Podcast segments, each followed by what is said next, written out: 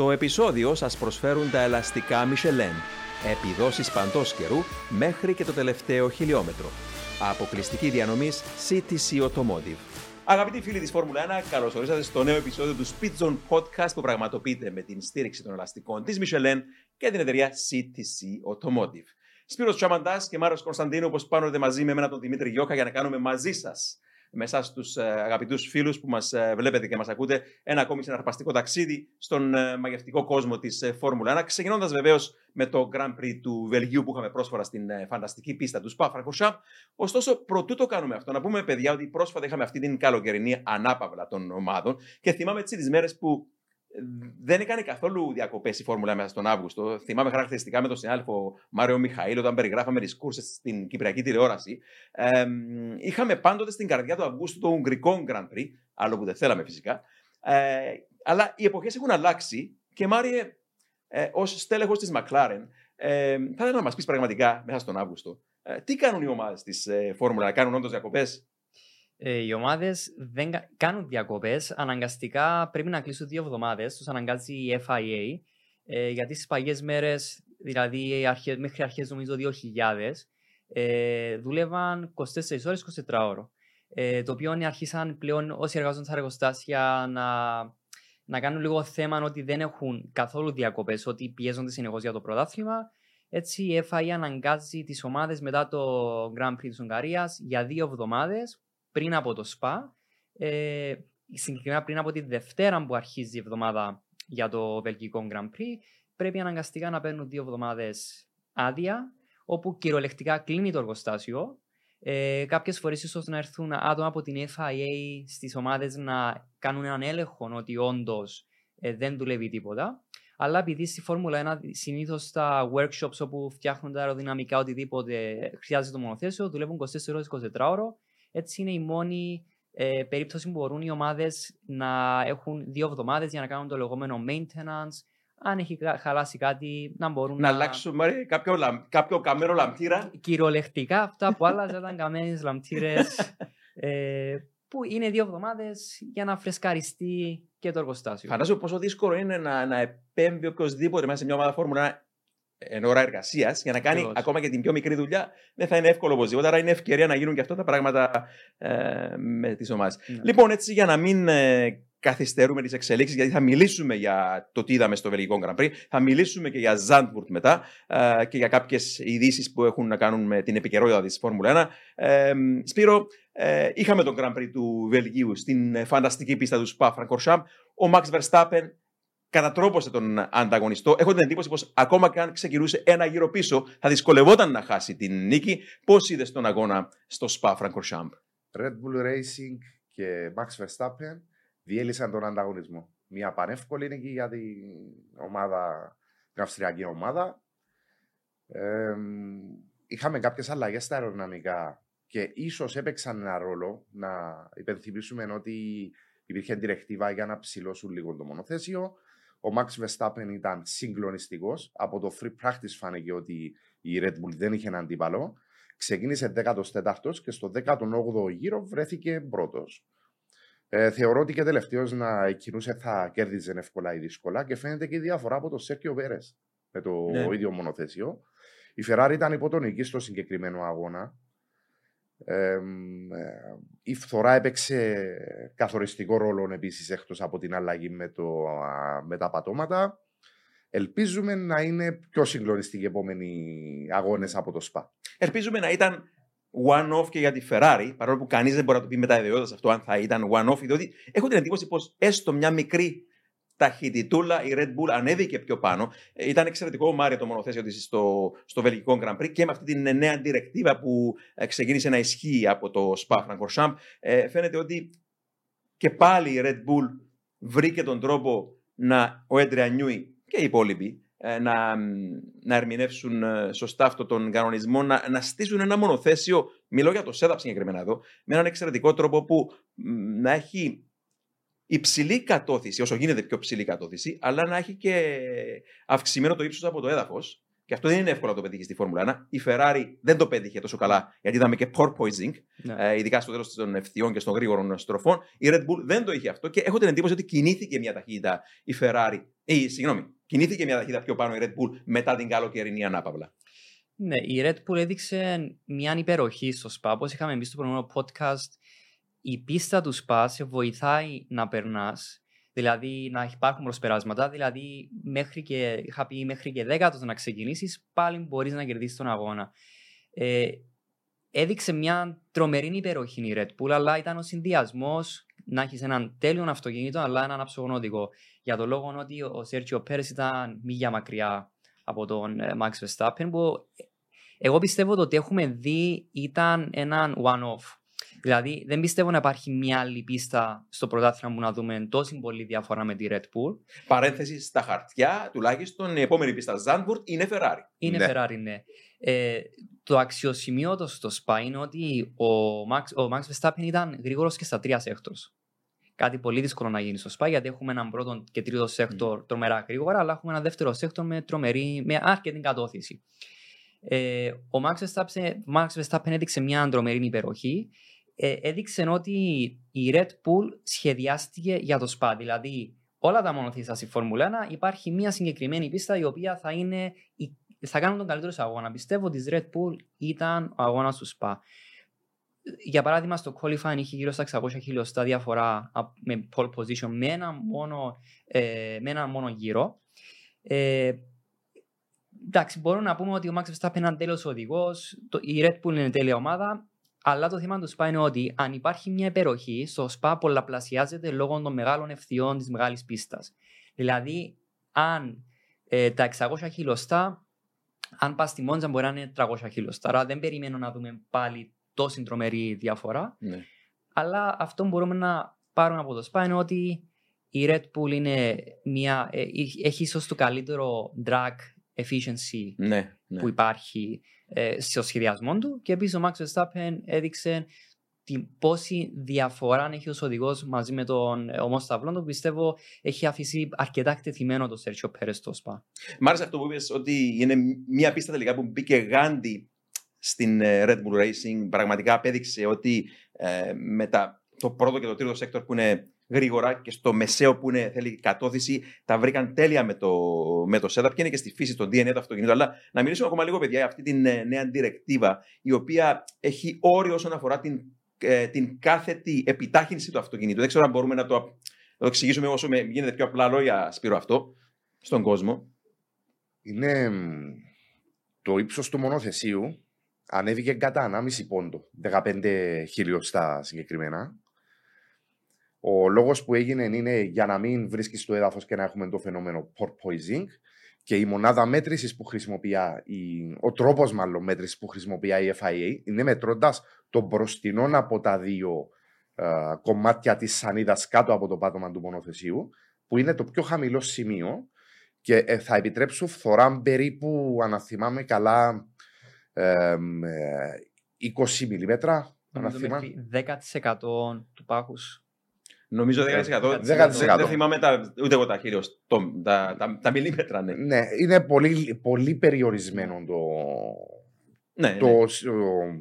το κομμάτι που δικαιούνται να φθαρεί. Και αυτό θέλει να σπάζω κεφαλιά ως προς το setup, το ιδανικό ύψος με την ιδανική κλίση στις πτέρυγες. Αν θυμάται ο κόσμος, την Κυριακή, η Ferrari είπε στο team radio του Carlos Sainz να αποφύγει τα bumps στη στροφή 5 και στη στροφή 17. Ο λόγος είναι αυτός, διότι χαμήλωσαν στο όριο των μονοθέσεων εκεί που δικαιούνταν και φοβήθηκαν για πολλή φθορά. Αυτό ακριβώς το έκαναν από τον ασύρματο βάσει της νέας διρεκτίβας, λόγω του ύψους του μονοθέσεου από το έδαφος, πάνω στη σταυλό που είναι η 17 η στροφή που λες, ειδικά εκεί. Βλέπαμε και με το μάτι τη Ferrari να έχει αυτό το πρόβλημα, και νομίζω πως ο Charles Leclerc το είπε καθαρά. Το weekend μας έλειπε η ταχύτητα, κάτι που δεν μας συνήθισε φέτος η Ferrari. Ναι. Και μ' άρεσε και δεν ξέρω αν ακούσατε εκεί που μιλούσαν στο τέλος της κούρσας ο Carlos Sainz με τον Max Verstappen, που έδειχνε τον Max Verstappen το monitor που πανηγύριζε και έκανε αυτά τα zigzag, και του λέει ο Carlos: όλο τον αγώνα πήγαινα έτσι, εγώ του λέει. Δεν είχα κράτημα. Είναι η Ferrari, για να καταλάβεις Δημήτρη προχτές και να καταλάβει και ο κόσμος, είδαμε στα προκριματικά ότι οι οδηγοί της και ο Leclerc και ο Sainz έχαναν το μονοθέσιο. Ναι. Είχαν πολλές εξόδους, δεν είχαν καθαρό γύρο. Ο λόγος από την Παρασκευή το βλέπαμε. Από την Παρασκευή το βλέπαμε γιατί έφεραν νέο πακέτο για τις πτέρυγες εξειδικευμένο για το SPA, με χαμηλή κλίση. Έφεραν το μονοθέσιο, ναι μεν το ψήλωσα όπως το ήθελε η FIA, αλλά έπρεπε να το αφήσουν όσο πιο χαμηλά γινόταν να είναι νόμιμοι και έσφιξαν υπερβολικά τις αναρτήσεις. Και ώσπου σφίγγεις υπερβολικά την ανάρτηση, το μονοθέσιο γίνεται απρόβλεπτο. Εξού και είχαμε αυτές τις εξόδους. Και είχαν και αυξημένο, Μάριε, degradation η Ferrari με τα ελαστικά. Γι' αυτό το λόγο. Ακριβώς, αυτό που λέει ο Σπύρος τώρα, να το τονίσουμε. Ναι, ήταν ο λόγος που από έναν stop, που συνήθως στο SPA μπορούσε να γίνει ένα stop ο αγώνας, είχαν πάει στα δύο stop λόγω του υψηλού degradation που δεν το απολογήσαν ότι θα υπήρχε εντός η μεγάλη φθορά. Αλλά από ό,τι φάνηκε είχαν όλοι degradation εκτός ο Max Verstappen. Που αυτό μας δείχνει ότι ήταν η πίστα που αρμόζηκαν στη Red Bull. Ναι, ήταν... ναι. Χωρίς να μειώνουμε ξανά τον Max Verstappen. Ναι, ναι, Θεού, ναι. Δηλαδή, δεν ξέρω τι εννοείται και πώς νιώθετε για τον Max Verstappen. Δηλαδή, είναι πραγματικά τρομερός ο τρόπος που ο ίδιος μπορεί να αξιοποιήσει το μονοθέσιο, που δεν μπορεί να το αξιοποιήσει ο Πέρες. Ναι, οι 1-2 θέσεις στο podium είναι λόγω υπεροχής Red Bull. Τα 18 δευτερόλεπτα διαφορά από το δεύτερο και να αρχίζει τον αγώνα από τη 12η θέση είναι λόγω Max Verstappen. Και η ειρωνία, Σπύρο, είναι ότι μέχρι και θα το πω λίγο έτσι χαριτολογώντας, αστειεύοντας εδώ τώρα, ότι υπολόγισε μέχρι και πού να ρίξει το tear of the visor του. Το έριξε στην αρχή του αγώνα, ξεκίνησαν από την 13η και 14η θέση ο Verstappen με τον Leclerc, μετά που δόθηκαν όλες οι ποινές και έκανε ωραία μάχη, ανέβαιναν πάνω και οι δύο. Ναι. Και σε κάποια φάση πήγε να αφαιρέσει την αυτοκόλλητη ταινία από το κράνος του Verstappen και κατέληξε μέσα στον αεραγωγό των φρένων. Ναι. Καλά είδε και ένιωσε κάποιο καπνό, υπερθέρμανση και ο Leclerc και ανάγκασε αυτό τη Ferrari να κάνει πρόωρη στάση, το πρώτο pit stop. Και κάπου εκεί θα λέγαμε ότι παρόλο που δεν την επηρέασε τόσο πολύ, αλλά την αποσυντώνησε. Αποσυντώνησε και χάθηκε και οποιαδήποτε ευκαιρία για κάτι περισσότερο από το Leclerc. Δεν μιλώ για νίκη βέβαια, απλά μιλώ για να έρχονταν πιο ψηλά στην κατάταξη. Ίσως. Συγγνώμη, Σπύρο, να πρέπει να βρουν και κάποια λύση με τα tear-offs, γιατί είχε και το πρόβλημα, αν θυμάστε, από την Παρασκευή ο Verstappen ο ίδιος,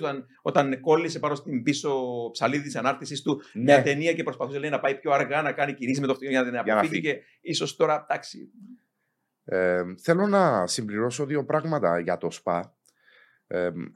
Καταρχάς αυτό με το TROF είναι δύσκολο να λυθεί, διότι αν δεις από κοντά, Δημήτρη, το συγκεκριμένο εξάρτημα του κράνους, υπάρχει γόμα πάνω του για να κολλά. Ναι. Και έτσι εκεί που φεύγει και πάει κολλά και είναι δύσκολο να φύγει. Είναι πολύ δύσκολη η λύση με το συγκεκριμένο θέμα. Βέβαια πρέπει να υπάρχει κάποιος τρόπος. Θα κοιτάξει λίγο η FIA.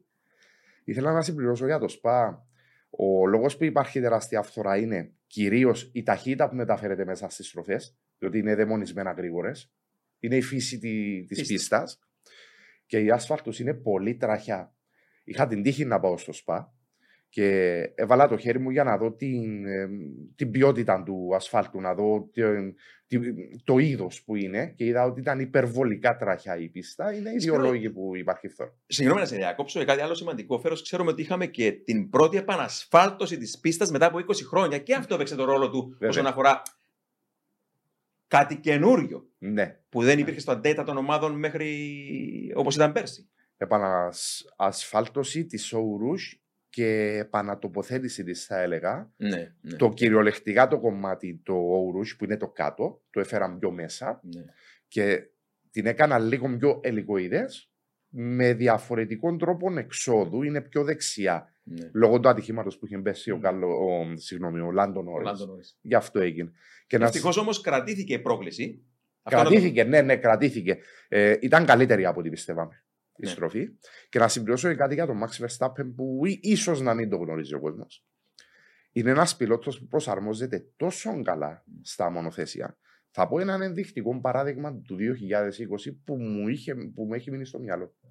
Ξεκινώντας τη σεζόν στις δοκιμές της Βαρκελώνης, η Red Bull εμφάνιζε μια αδυναμία με το δεύτερο της οδηγό που ήταν ο Άλμπον, αν θυμάμαι καλά. τότε, νομίζω πως ναι. Ο Verstappen δεν παραπονιόταν. Υπήρχε κάποια δυναμία σχετικά με την ανάρτηση και με το αεροδυναμικό κοστούμι της Red Bull τότε στο πίσω μέρος. Ναι. Καλύφθηκε από τον Max Verstappen διότι απλά προσαρμόστηκε. Δηλαδή, αντί να παραπονηθεί στην ομάδα, παιδιά, δεν νιώθω καλά την ανάρτηση, δεν νιώθω καλά το πίσω μέρος, απλά προσαρμόστηκε και τα γρήγορα. Αυτό είναι να το ξέρει ο κόσμος για τον Verstappen. Ναι. Πόσο καλός και πόσο ποιοτικός και ικανός πιλότος είναι. Είστε έτοιμοι. Μπορείτε να πάτε όπου θέλετε, όποτε θέλετε, ό,τι καιρό κι αν κάνει. Γιατί τα ελαστικά Michelin προσφέρουν επιδόσεις που φτιάχτηκαν να διαρκούν. Ανακαλύψτε τα ιδανικά ελαστικά για εσάς σε εξουσιοδοτημένους μεταπωλητές σε όλη την Κύπρο. Για περισσότερες πληροφορίες καλέστε στο 7777 1900. Με τη σφραγίδα ποιότητας, τη CTC Automotive. Ωραία. Προπού προχωρήσουμε παρακάτω, Μάρι και Σπύρο, είχες πει κάτι και έμεινε στο μυαλό μου τώρα για το θέμα με τα τέαρος του Βάιζορ. Αναπόφευκτα ήρθε στο μυαλό μου αυτός ο εξαιρετικός αγαπημένος πιλότος, μιας και σύντομα θα έχουμε και τον Grand Prix της Ιταλίας στη Μόντζα. 1971, ο μεγάλος νεοζηλανδός πιλότος, ο Chris Amon με τη Μάτρα, μια τραγελαφική ιστορία. Σίγουρα ο άνθρωπος ήταν κυνηγημένος από τη μαυροφορεμένη του μοίρα. Προηγείτο με την αγγελόφωνη εκείνη Μάτρα V12 στην Μόντζα το 1971. Ο Chris Amon θα κέρδισε τον αγώνα με άνεση και σε κάποια φάση του αγώνα πήγε να αφαιρέσει αυτές τις αυτοκόλλητες ταινίες από το κράνος. Και τι έγινε? Έφυγε ολόκληρο το βάιζορ. Και καταλαβαίνετε ότι με 300 χιλιόμετρα την ώρα τελική ταχύτητα και περισσότερα στη Μόντζα δεν μπορείς καν να κρατήσεις τα μάτια σου ανοιχτά. Άρα επιβράδυνε ο καημένος ο Έιμον, άφησε τους υπόλοιπους να τον προσπεράσουν. Δεν θυμάμαι που τερμάρισε τελικά και μας έδωσε. Αυτό ήταν πάντοτε νιώθω το δώρο που έκανε ο Έιμον στη Φόρμουλα 1, γιατί είχαμε το πιο συγκλονιστικό φινάλε αγώνα όλων των εποχών. Το 1971 στη Μόντζα ήταν η τελευταία κούρσα χωρίς chicane. Κέρδισε ο Πίτερ Γκέθι με την BRM και ο πέμπτος οδηγός, δηλαδή αυτοί που ήταν πίσω του, ο δεύτερος, τρίτος, τέταρτος, πέμπτος, χωρίστηκαν, αν δεν απατώμε, από 600 χιλιοστά του δευτερολέπτου. Η παλιά καλή Μόντζα. Και αυτό έγινε γιατί δεν θα ξεχάσω ποτέ μου, γιατί ο Chris Amon πήγε να αφαιρέσει το Τέαροφ και έβγαλε όλο το Βάιζορ μαζί. Δεν έτυχε κανένα άλλο πιλότο στην ιστορία. Ο πιο άτυχος πιλότος στην ιστορία του σπορ. Ίσως αυτόν έδωσε και ένα μάθημα στις εταιρείες που κάνουν τα κράνη σχετικά με τα Tiarov, τα πιαστηράκια που βάζουν στις άκρες. Ναι, είναι πιο μεγάλα. Αυτό το πιαστηράκι ήταν το πρόβλημα τότε. Μιλάμε πριν 50 τόσα χρόνια. Μάριε. Ναι, τα TROs νομίζω αρχικές φορές είχαν προβλήματα οδηγοί. Θυμάμαι πριν από κάποια χρόνια ο Φερνάντο Αλόνσο είχε κάποιο πρόβλημα το TRO που πάλι το μπροστινό κομμάτι μονοθεσίου νομίζω στα φρένα πάλι είχε κάποιο TRO αλλά χρειάζονται. Δύσκολο. Θα ήταν λάθος να πούμε ότι δεν πρέπει να έχουμε TROs. Ναι. Ίσως να αξίζουμε, παιδιά, εδώ εννοείται υπάρχουν TROs για να καθαρίζουν να βλέπει καλύτερα ο πιλότος μετά που χτυπούν πάνω και τα λάδια και οτιδήποτε άλλες ακαθαρσίες πάνω και τα βγάζουν ένα-ένα για να βλέπουν καλύτερα. Ειδικά έχει πολλά. Όταν πλησιάζει κάποιος πιλότος κάποιον άλλο και ετοιμάζεται για μάχη, βλέπεις συχνά. Για να βλέπει καθαρά. Έχουν πολλά. Μπορεί να έχουν και 15 κατά τη διάρκεια του αγώνα. Ναι, άρα δεν μπορούν να αναγκάσουν τους οδηγούς να βγάζουν τα TROs μόνο στο pit lane. Επειδή κάνουν αγώνες, κάνουν μια μάχη στην πίστα, είναι η κρίση του οδηγού. Πότε ο οδηγός πρέπει να βλέπει καθαρά στον δρόμο. Άρα, ναι, πρόβλημα τα TROs, αλλά είναι μέρος του αγώνα, είναι μέρος του racing.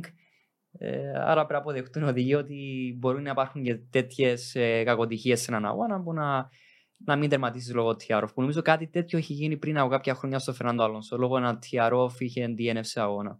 Ναι, κάτι θυμάμαι που ταλαιπωρεί ο Φερνάντο Αλόνσο και το σχολιάζαμε τότε. Τώρα, το άλλο βεβαίως κρίσιμο με την τροπή των πραγμάτων είναι και η βαθμολογική διαφορά. Για πρώτη φορά, παιδιά, φέτος έχουμε όχι μόνο τη Red Bull που τερμάρισαν 1-2, αλλά αυτό ανέβασε τον Πέρες και στη δεύτερη θέση του βαθμολογικού πίνακα. Ο Charles Leclerc γλίστρησε στην τρίτη, είναι πλέον 98 βαθμούς πίσω από τον Max Verstappen και εντάξει, με το ρολόι να χτυπάει επικίνδυνα εναντίον της Ferrari σίγουρα. Πλέον μένουν 8 αγώνες. Ναι, μένουν 8 αγώνες, ναι.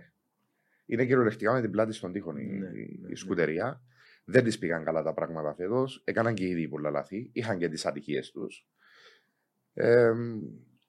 Σίγουρα Στη Φόρμουλα 1 καμία ομάδα δεν θα λήξει λευκή μπετσέτα, ούτε για τον τελευταίο βαθμό. Mm-hmm. Θα επιμένω στη μάχη μέχρι το τέλος και όπου βγει. Το μονοθέσιο είναι εξαιρετικό φέτος, τη σκουτερία. Παρόλο που ήταν μια κακή σεζόν από πλευράς διεκδίκησης του τίτλου, ήταν μια καλή σεζόν ως προς την κατασκευή του μονοθεσίου και η σκουτερία επέστρεψε στις νίκες και στη pole position. Που αυτό, Μάρη, είναι μια καλή βάση σίγουρα για τη Ferrari για να χτίσει πάνω σε αυτήν την βάση για το μέλλον, για να συνεχιστεί αυτή η μάχη με την Red Bull. Δεν ξέρω όμως η Mercedes που προβληματίζεται. Δηλαδή, είδαμε μια Mercedes η οποία σίγουρα είναι ακόμα προβληματισμένη, ένα ένιγμα η απόδοση του αυτοκινήτου. Πήραν το pole position στην προηγούμενη κούρσα στην Ουγγαρία. Το δήλωσαν οι άνθρωποι ότι ήταν έκπληκτοι, ήταν από τον ουρανό εκείνο το pole. Δεν γνώριζαν γιατί, αν θέλετε, πώς κατάφεραν να ξεκλειδώσουν αυτή την ταχύτητα. Και τώρα στο Spa, δεν θα ξεχάσω. Ο Χάμιλτον βγαίνει στον ασύρματο και του λένε ότι είμαστε 1,8 δεύτερα πίσω και λέει 1,8 δεύτερα. Θέλει να το τονίσει και λέει, το παρομοιάζει με γροθιά στα δόντια, κολοτσιά μάλλον, όπως και να έχει, τρομακτικό. Είναι αρκετά πίσω και από τη στιγμή που φτάσαμε ήδη στο Σπα και περνάμε στο τελευταίο τρίτο του πρωταθλήματος, σίγουρα δεν νομίζω να νιώθει την αυτοπεποίθηση να κτίσει πάνω σε αυτή τη βάση για το 23 η Mercedes, που δεν ξέρουμε πώς θα την επηρεάσει για το 23 αυτό το πράγμα, Μαρία. Κάτι που δεν θέλεις να ακούσεις από μια ομάδα είναι όταν έχουν έναν κακό weekend να λένε ότι δεν ξέρουμε γιατί είχαμε κακό weekend. Είναι πρόβλημα που αρχίζει από τις βάσεις σχεδιασμού του μονοθεσίου, την κατανόηση του μονοθεσίου. Είναι βάση της ομάδας. Γιατί στη Φόρμουλα 1, αυτό που ξεχωρίζει τη Φόρμουλα 1 από οποιοδήποτε άθλημα, οτιδήποτε βιομηχανία υπάρχει στον κόσμο, είναι ότι κανένα πρόβλημα δεν μένει άλυτο, έστω αν είναι one-off, έστω αν είναι ένα πρόβλημα το οποίο έχει συμβεί τώρα. Γνωρίζουμε ότι δεν πρόκειται να ξανασυμβεί, που εντάξει, αυτό είναι ερωτηματικό. Το δεν πρόκειται ενώ σε ποσοστά, πόσον της εκατό μπορεί να ξαναεπαναλάβουμε, να ξαναγίνει το ίδιο πρόβλημα. Στη Φόρμουλα 1 όλα πρέπει να απειλούνται. Τα πάντα. Δεν υπάρχει πρόβλημα που να μένει άλυτο σε μια ομάδα, σε οτιδήποτε κομμάτι μονοθεσίου. Οι Mercedes, για να μην μπορεί να βρίσκει τα προβλήματα, σημαίνει δεν έχουν απαντήσει βασικά ερωτήματα. Γιατί δουλεύει το μονοθέσιο με τον ΑΒ τρόπο. Δηλαδή να τελειώνουν μια κούρσα και μετά να βάζουν πάμπολες παραμέτρους γιατί δεν έχει δουλέψει. Δηλαδή μπορεί να φταίει η θερμοκρασία, μπορεί να φταίει το πώς ήταν η άσφαλτος της πίστας, μπορεί να φταίει ο αέρας. Για μένα είναι πρόβλημα και για τη φετινή σεζόν αλλά και για το 23 που μας χτυπάει την πόρτα. Σε κάποιους μήνες θα αρχίσουν να τρέχουν στην Αυστραλία που... Εγώ περίμενα ότι στο πρώτο μισό της σεζόν η Mercedes πρέπει να επιλύσει τα σημαντικά προβλήματα που τους απασχολούν. Άρα είναι ένα αρκετά σημαντικό πρόβλημα ότι δεν γνωρίζω.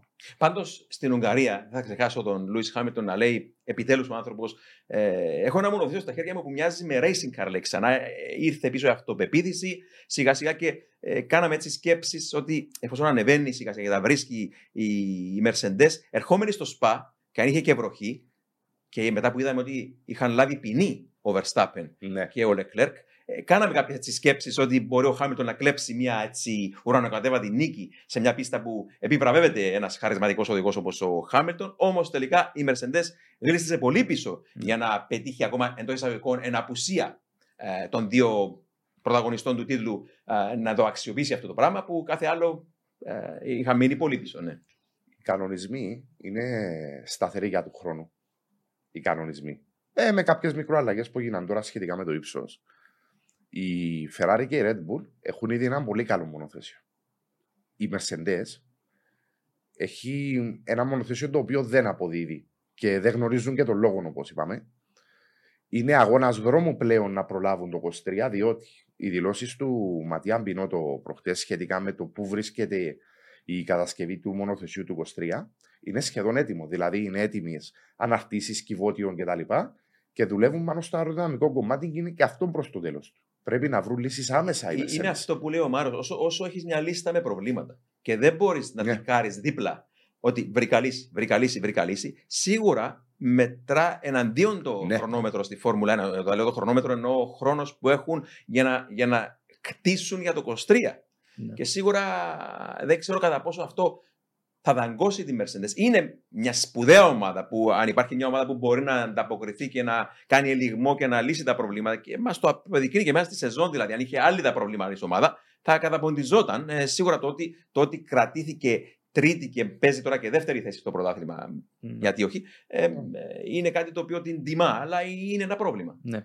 Αλλά να μην ξεχνάμε ότι είχαμε μόνο μία Mercedes στον αγώνα, δηλαδή δεν υπάρχει η ολική εικόνα το πώς θα ήταν η Mercedes στο Spa, αλλά με το πέρας του αγώνα έχουμε δει ότι ίσως να ήταν μία τέταρτη πέμπτη θέση. Δεν πιστεύω η Mercedes να μπορούσε να πάρει πόντιο. Φυσικά ήταν μόνο ο George Russell, ήταν εκτεθειμένος, ήταν μόνος στην πίστα, δεν είχε τον ομόσταυλο του, ώστε να μπορεί να βοηθηθεί η ομάδα από θέμα pit stops ή οτιδήποτε άλλο. Αλλά εντάξει, δεν πιστεύω ότι να άλλαζε τρομακτικά ο αγώνας αν είχαμε δύο Mercedes παρά ότι έχουμε μία. Απλά το πρόβλημα της Mercedes ήταν ότι δεν ήταν πρόβλημα, ήταν λογικό ότι είχαν μείνει με τη σχεδιαστική φιλοσοφία. Mm-hmm. Γιατί είχαν ξοδέψει τόσο πολύ χρόνο που δεν μπορούσαν με τους πρώτους 3-4 αγώνες να αλλάξουν τον design, γιατί όπως είχα πει θα τους πάρει τουλάχιστον μισή σεζόν για να αντιληφθούν το νέο τους design. Είχαν πάρει το ρίσκο να μείνουν με το συγκεκριμένο design που έχουν. Δεν πιστεύω ότι ο λόγος πλέον που είναι τόσο μακριά σε τελικές ταχύτητες είναι λόγω των side pods. Ναι, φυσικά το side pods βάζει έναν λόγο γιατί να είναι αργοί αν δουλεύουν, αν δεν δουλεύουν, αλλά δεν πιστεύω ότι το site post ήταν ο λόγος που η Mercedes είναι τόσο αργή. Μπορεί να είναι κυριολεκτικά όλη η σχεδιαστική φιλοσοφία. Ερωτηματικό είναι του χρόνου τι θα κάνουν, αν θα συνεχίσουν με το συγκεκριμένο ή αν έχουν κάτι καινούριο. Είναι και αλληλένδετα τα προβλήματα. Γιατί ξέρουμε ότι στο Spa είχε και πολύ ανεβασμένο συντελεστή ο Πιστέρκουσας. Είχε πρόβλημα η Mercedes με το να γράψει χρόνο στο Spa λόγω και αυτού, και είναι όλα αλληλένδετα. Αν εξετάσουμε για παράδειγμα το πάτωμα τους πέραν των πλαϊνών αγωγών που δούλεψαν πολύ με τη γεωμετρία, δούλεψαν με το stiffness και το flexibility του πατώμα στα ευαίσθητα σημεία που περνά ο αέρας, ειδικά στο πάνω μέρος, Σπύρο, εκεί που είναι ευαίσθητο. Και απλά τα λέμε αυτά συνέχεια, αλλά και ξέρουμε είχαν υποστροφή και υπερστροφή. Το θέμα είναι όμως γιατί δεν εντοπίζουν, γιατί τα έχουν αυτά τα προβλήματα. Είναι σίγουρα σπαζοκεφαλιά. Και άμα είναι για την Mercedes σπαζοκεφαλιά, τότε είναι μυστήριο. Το πρόβλημα είναι δομικό. Ναι. Το πρόβλημα γι' αυτό είναι δύσκολο να εντοπιστεί. Ναι. Είναι δομικό. Στιγμή που ξεκίνησαν με τα παραδοσιακά side pods και κατέληξαν με τα zero pods στις δεύτερες δοκιμές, δεν υπήρχε ούτε ο χρόνος, ούτε τα δεδομένα από την τηλεμετρία για να το λύσουν. Όσο μεγάλη ομάδα κι αν είναι, κυριολεκτικά είναι με την πλάτη στον τοίχο. Και ο χρόνος δουλεύει αντίστροφα. Δεν λέω δεν θα τα καταφέρουν, απλά είναι δύσκολο. Και μάρε, ξέρω ότι οι ομάδες έχουν στο παρασκήνιο τεχνικούς που δουλεύουν για το μονοθέσιο της νέας χρονιάς. Και θα εκπλαγώ από την άλλη αν η Mercedes δεν πήρε σκόπιμα και κάποιες άλλες αποφάσεις εγκαίρως για λύσεις για το 23, για να δουλέψουν με έναν εντελώς διαφορετικό τρόπο για το μονοθέσιο, για να προλάβουν και ένα άλλο τρένο τέλος πάντων. Εγώ πιστεύω ότι λογικά η Mercedes πρέπει να έχει ξεχάσει τη χρονιά του 22 και ίσως να φέρνει κομμάτια του 23 να τα βλέπουμε πλέον στο 22. Ναι.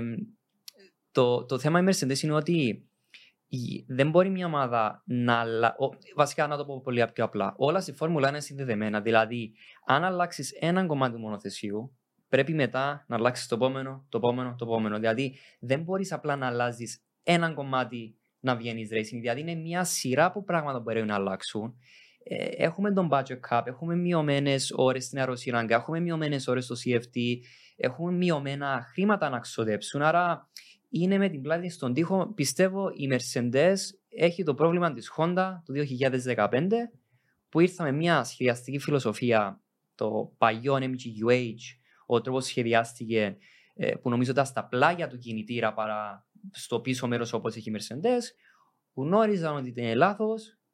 Πρώτο πρόβλημα είναι ότι λόγω το λεγόμενο tokens, δηλαδή πόσες αλλαγές μπορούν να κάνουν, δεν θα μπορούσαν να αλλάξουν ριζικά το σχεδιασμό, και επίσης λόγω κλείσιμων των κανονισμών δεν μπορούσαν να αλλάξουν τα πάντα στον κινητήρα. Άρα ήταν με την πλάτη στον τοίχο, γνώριζαν ότι έχουμε λάθος σχεδιασμό. Όμως πρέπει να βγει σεζόν. Πιστεύω η Mercedes έχει το ίδιο πρόβλημα.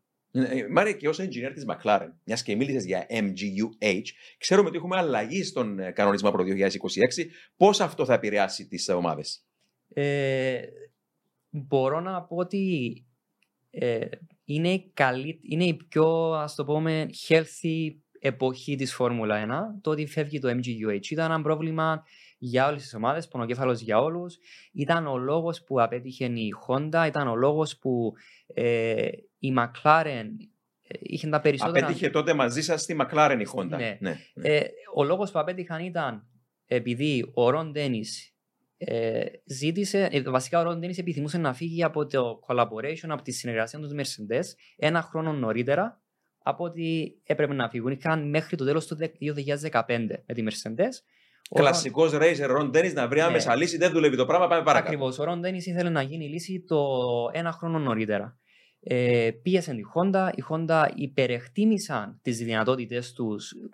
Είχα στο πίσω τους μυαλό ότι όταν είχαμε κινητήρες Τσέρπη, όταν είχαμε McLaren Honda, πετούσαμε στους ουρανούς, αλλά ξέχασαν ότι... Μιλάς για τις εποχές σε ένα Prost. Ναι, που σίγουρα, μια μικρή παρένθεση εδώ, εγώ βρίσκω εξαιρετικά διαφορετική την κουλτούρα και συμφωνάτε μαζί μου. Δηλαδή, όλοι κάναμε όνειρα όταν θα επέστρεφε η Honda στη Φόρμουλα με τη McLaren και σκεφτόμαστε ερυθρόλευκες βολίδες σε ένα Prost. Αλλά ήταν μια πολύ, χωρίς να ρίχνουμε όλη την ευθύνη στη Honda τώρα, πολύ διαφορετική η κουλτούρα της Honda από εκείνη που ζήσαμε μέσα του 80 μέχρι αρχές του 90. Ναι, ακριβώς. Εγώ πιστεύω ότι υπερεκτίμησαν τις δυνατότητες τους. Είχαν στο πίσω μέρος του μυαλού τους τις έντοξες μέρες McLaren Honda, το collaboration McLaren Honda, αλλά ξέχασαν ότι οι τεχνικοί που δούλευαν το 88 πλέον δεν ήταν στην ομάδα. Άρα δεν είχαν την τεχνογνωσία, δεν είχαν το χρόνο, επειδή είχαν σε ένα χρόνο να κάνουν μόνο τον κινητήρα. Αλλά το μεγάλο πρόβλημα ήταν είχαν διαφορά στην κουλτούρα και δεν είχαμε επικοινωνία. Ήταν τα δύο προβλήματα που είχαμε με την Honda, κουλτούρα και επικοινωνίας. Γενικά η McLaren έχει πρόβλημα επικοινωνίας internally, δηλαδή μέσα στην ομάδα. Εσωτερικά. Εγώ πιστεύω ότι είναι το μόνο μειονέκτημα της McLaren ότι είχαμε πρόβλημα επικοινωνίας γενικά. Αλλά πόσο μάλλον να επικοινωνείς με Ιάπωνες, με διαφορετική κουλτούρα που πλέον είχαν γίνει πολύ πιο δύσκολα τα πράγματα. Και ξέρω, Μάριο, ότι έχεις και άποψη γιατί στην τελική δούλεψε εξαιρετικά η συνεργασία Red Bull με Honda, γιατί υπάρθηκαν κάποια μαθήματα, έτσι. Ακριβώς. Τα χρόνια που έτρεξα μαζί με τη McLaren ήταν το training της Honda στον αχτίσει, γιατί όταν είχαν φέρει τον κινητήρα το 2015, είχαν συγκεκριμένα στη Μόντζα, είχαν ρωτήσει ένα από τους, νομίζω το διευθυντή του Racing Department της Honda, αν πρέπει να πείτε συγγνώμη στον Φερνάντο Αλόνσο που είναι 2 φορές παγκόσμιος πρωταθλητής και πλέον μάχεται για ένα Q. Ούτε καν στο Q2 δεν μπορούσε να μπει. Το πρόβλημα της Honda ήταν ότι το 2015 είχαν αντιληφθεί ότι ήταν ήδη 2 χρόνια πίσω σε εξέλιξη σε σχέση με τους πρωτοπόρους. Άρα τα 2 χρόνια τα είχαν καλύψει το 16-17, άρα όταν είχαν πάει στην Αλφατάουρι πλέον είχαν μάθει μέσω της McLaren. Δηλαδή η McLaren βοήθησε εν μέρει τη Red Bull να πάρει το πρωτάθλημα. Πρώτον, επειδή το training της Honda έχει γίνει στη McLaren και δεύτερον, το powertrain το είχαμε αναλάβανε τον department όπου ήμουν εγώ στο να δίνουμε και το electric powertrain. Άρα θεωρητικά όλη η επιτυχία της Honda της Red Bull είχε έρθει λόγω της McLaren. Δεν ξέρω αν μπορείς να μας πεις και στον αέρα εκείνη την ιστορία με εκείνον τον τεχνικό που στάληκε αρχικά στην Honda από εσάς, από τη McLaren, ο οποίος τελικά κατέληξε σε συνεργασία με την Red Bull τελικά και έφερε πήγε, είδε και έφερε κάποιες λύσεις, έτσι. Ναι. Πριν από αυτό, απλά να απαντήσω στην ερώτηση τι βοηθάει το MGUH. Το μεγαλύτερο DNF που είχε η McLaren Honda ήταν λόγω του MGUH. Συνήθως λόγω της υπερβολικής θερμοκρασίας. Είχαμε πρόβλημα στα ψυχτικά, στο λεγόμενο coolant που βοηθάει ώστε να υπάρχει, να κρατούμε σε κάτω από 65 βαθμούς Κελσίου τα ηλεκτρονικά συστήματα στο μονοθέσιο.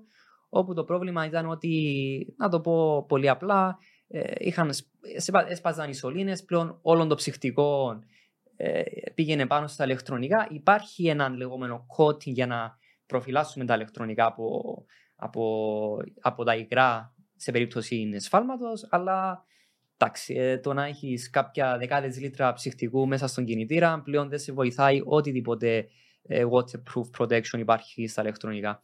Τώρα ότι δεν έχουμε τον GUH είναι πολύ πιο εύκολο να γίνει ο κινητήρας, εύκολο να γίνουν τα ηλεκτρονικά, άρα οι Audi και οι Porsche έχουν, έχουν πιο εύκολη δουλειά να κάνουν σε σχέση με το που ήταν η Honda.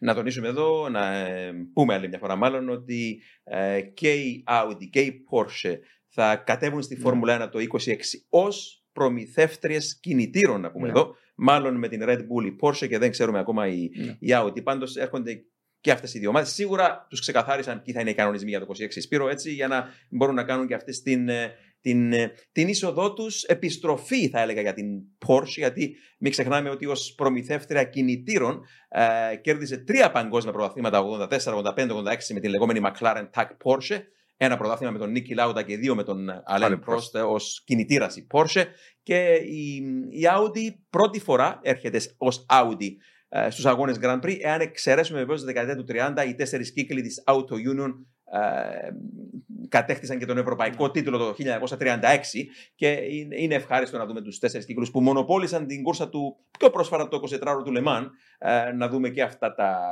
έστω τους κινητήρες τους στην κορυφή του μηχανοκίνητου αθλητισμού που είναι η Φόρμουλα 1. Θα συνεργαστούν από ό,τι φαίνεται με τη Red Bull στο θέμα των κινητήρων και θα είναι Red Bull Porsche, και φαίνεται τώρα που εγκαταλείπει η Αλφα Ρωμαίο τη Φόρμουλα 1, ότι θα κατευθυνθούν προς Sauber μεριά, να είναι Audi Sauber. Αυτό δεν είναι ακόμα επίσημο, φημολογείται. Επίσης, είχε φημολογείται έντονα τους τελευταίους μήνες ότι ο Lawrence Stroll προσπάθησε απεγνωσμένα να πουλήσει την AMR στην Audi και τελικά χάλασε τον deal. Και συγγνώμη, Σπύρο, να τονίσουμε, εδώ μιλάς για Αλφα Ρωμαίο, και να ξεκαθαρίσουμε στον κόσμο, όσοι τυχόν δεν το γνωρίζουν, ότι δεν χρησιμοποιούσε κινητήρα Αλφα Ρωμαίο η λεγόμενη Ζάουπερ. Στην ουσία, Ζάουπερ είναι η ομάδα, δεν είναι Αλφα Ρωμαίο. Δεν χρησιμοποιούσε κινητήρα Αλφα Ρωμαίο, ήταν μόνο marketing trick, αν θέλετε. Ναι. Ενώ τώρα, εάν πάει με την Audi, θα έχει κινητήρα Audi. Ναι, σωστό. Άρα θα μιλάμε για. Οπωσδήποτε θα ανέβει, όχι μία ταχύτητα, 3 ταχύτητες πιο πάνω η ομάδα, λογικά, αν είναι επιτυχημένο αυτό το project, φυσικά νοούμενο. Ανοίγει και ο δρόμος για τον Μικ Σούμαχερ, που εδιέκοψε τη σχέση του με τη Ferrari. Τη Ferrari τέλος του 22. Ναι. Πιθανολογώ ότι θα φύγει από τη Haas, ναι, ο Μικ Σούμαχερ.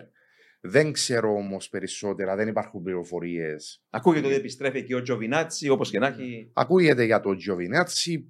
Παίζει και του Ριτσάρντο, θα τα δούμε στην πορεία αυτά.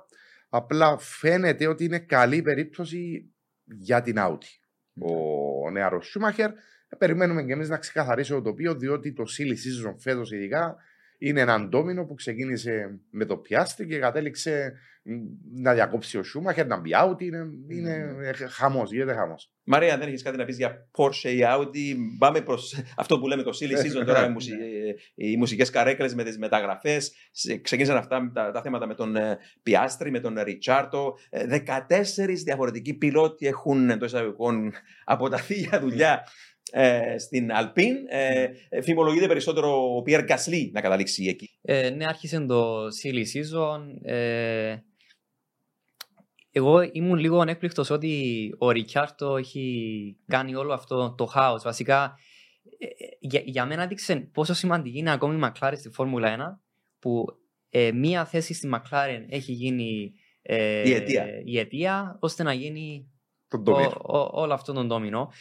Αυτό που θέλω να πω για την Audi είναι ότι ναι, ήταν η Auto Union εποχές 30, πρώτη φορά στη Φόρμουλα 1 η Audi. Έχει πέσει με τα μούτρα η Audi στη Φόρμουλα 1, δηλαδή το ότι αγοράζει τη Sauber σε σχέση με την Αλφα Ρωμαίο, που κυριολεκτικά είναι απλά ένα στίκερ. Δηλαδή είναι απλά να βάλουν το όνομά τους, αλλά δεν υπάρχει technological input, να το πούμε. Μπορώ να πω κυριολεκτικά 0% Αλφα Ρωμαίο από θέμα τεχνολογίας, τεχνογνωσίας. Όπως είναι 0% και η Aston Martin που είναι εργοστασιακή Aston Martin θεωρητικά, αλλά δεν υπάρχει κάτι άλλο εκτός από stickers Aston Martin. Ακριβώς. Ακόμη τα μονοθέσια της Αλφα Ρωμαίο φέρνουν τα αρχικά του Peter Sauber. Δηλαδή δεν έχουν αλλάξει καν τον κωδικό της ονομασίας του σασί. Ακόμα βγαίνουν ως Sauber. Το ότι η Audi αγοράζει τη Sauber δείχνει το πόσο σοβαροί μπαίνουν στο πρωτάθλημα, γιατί αγοράζουν τη Apple σημαίνει ότι θα δώσουν όλη την τεχνολογία της Audi, τεχνογνωσία της Audi, κινητήρες που θα κατασκευάζονται στη Γερμανία από την Audi. Στη Saber γίνεται το chassis, σημαίνει ότι θα μπορούν να κατευθύνουν το πώς θα γίνεται το chassis, το πώς πιστεύουν ήδη πρέπει να γίνει το chassis, που να μην ξεχνάμε την κερδίσει η Le Mans. Δηλαδή, αν κάποιος γνωρίζει να κάνει chassis για racing, είναι Audi. Και τι μου θυμίζει αυτό, μια άλλη γερμανική ομάδα που έφτασε στη Φόρμουλα προετοιμασμένη 3 χρόνια μπροστά και τι έκανε, μονοπόλησε. Μιλούμε για τη Mercedes βέβαια. Ναι. Άρα τώρα η Audi σίγουρα τα είδε όλα με προσοχή, τα μελέτησε όλα με προσοχή. Θα έρθει οπωσδήποτε τρομερά προετοιμασμένη το 26 στη Φόρμουλα 1 και πιθανότατα, όπως λες, να είναι πανέτοιμη για να. Εντάξει, ναι. Δεν μπορούμε να πούμε μεγάλες κουβέντες, να πούμε ότι θα μονοπολίσει, αλλά θα είναι οπωσδήποτε έτοιμη. Ναι. Αυτό που με παραξένεψε είναι ότι έχουν έρθει με ένα στόχο ότι σε 3 χρόνια θα είναι competitive. Δηλαδή θα μπορούν να μάχονται για podiums, για νίκες και μετέπειτα για προαθλήματα. Εγώ το έχω δει αρκετά, δεν θα το πω ανώριμο, αρκετά γρήγορα έχουν βάλει στόχους. Μπορούν να βάλουν στόχους, εννοείται. Όλες οι ομάδες έχουν βάλει στόχους. Όπως η Alpine έχει βάλει στόχους στα 100 Grand Prix, που για μένα πιστεύω είναι straightforward, να το πω κάπως έτσι, ότι τα 100 Grand Prix μπορούν να γίνουν. Από την πλευράς Saudi όμως, πιστεύω ο στόχος είναι αρκετά τρομερά αισιοδόξος. Το ότι όμως το έχουν μπει στον αέρα, αυτό με λίγο παραξενεύει, γιατί τι θα γίνει στα 3 χρόνια δεν είναι competitive, όπως έχουν πει. Αν μη τι άλλο, δεν έκανε το λάθος της British American Racing που ήρθαν στη φόρμα το 99, που είπαν θα κερδίσουμε την πρώτη μας κούρσα. Ακριβώς, ναι. Αλλά εντάξει, δεν έχουν το MGUH. Είναι το μόνο κομμάτι που μπορώ να πω ότι στα 3 χρόνια μπορούν να το κάνουν. Επειδή δεν έχουν το MGUH στον κινητήρα. Μόνο για αυτόν το κομμάτι θέλω να πιστεύω ότι η Audi λέει ότι σε 3 χρόνια θα μπορούν να είναι ανταγωνιστικοί. Ο λόγω του MGUH. Από πλευράς Porsche όμως, δεν πιστεύω ότι η Porsche θα φέρει τεχνογνωσία καθόλου. Επειδή το ότι έχει κάνει. Είναι διαφορετικό το Dial. Ακριβώς. Το ότι έχει κάνει η Red Bull έχει αρχίσει ένα warehouse για να κατασκευάζουν κινητήρες. Παραξενεύτηκα το ότι έχει αρχίσει η Red Bull τέτοιο project για το λόγο ότι δεν έχουν κάνει τεχνογνωσία. Έχουν λεφτά να φέρουν τεχνολογία, αλλά τεχνογνωσία δεν υπάρχει στη Red Bull. Ποτέ δεν είχαν ασχοληθεί με κινητήρες. Απλά τους αγοράζουν, τους βάζουν στο μονοθέσιο που ούτε καν ήδη αναλαμβάνει η Honda. Σχεδόν καμιά ομάδα με εξαίρεση τη Ferrari. Ακριβώς, ναι. Για μένα η Porsche απλά θα είναι ένα sticker.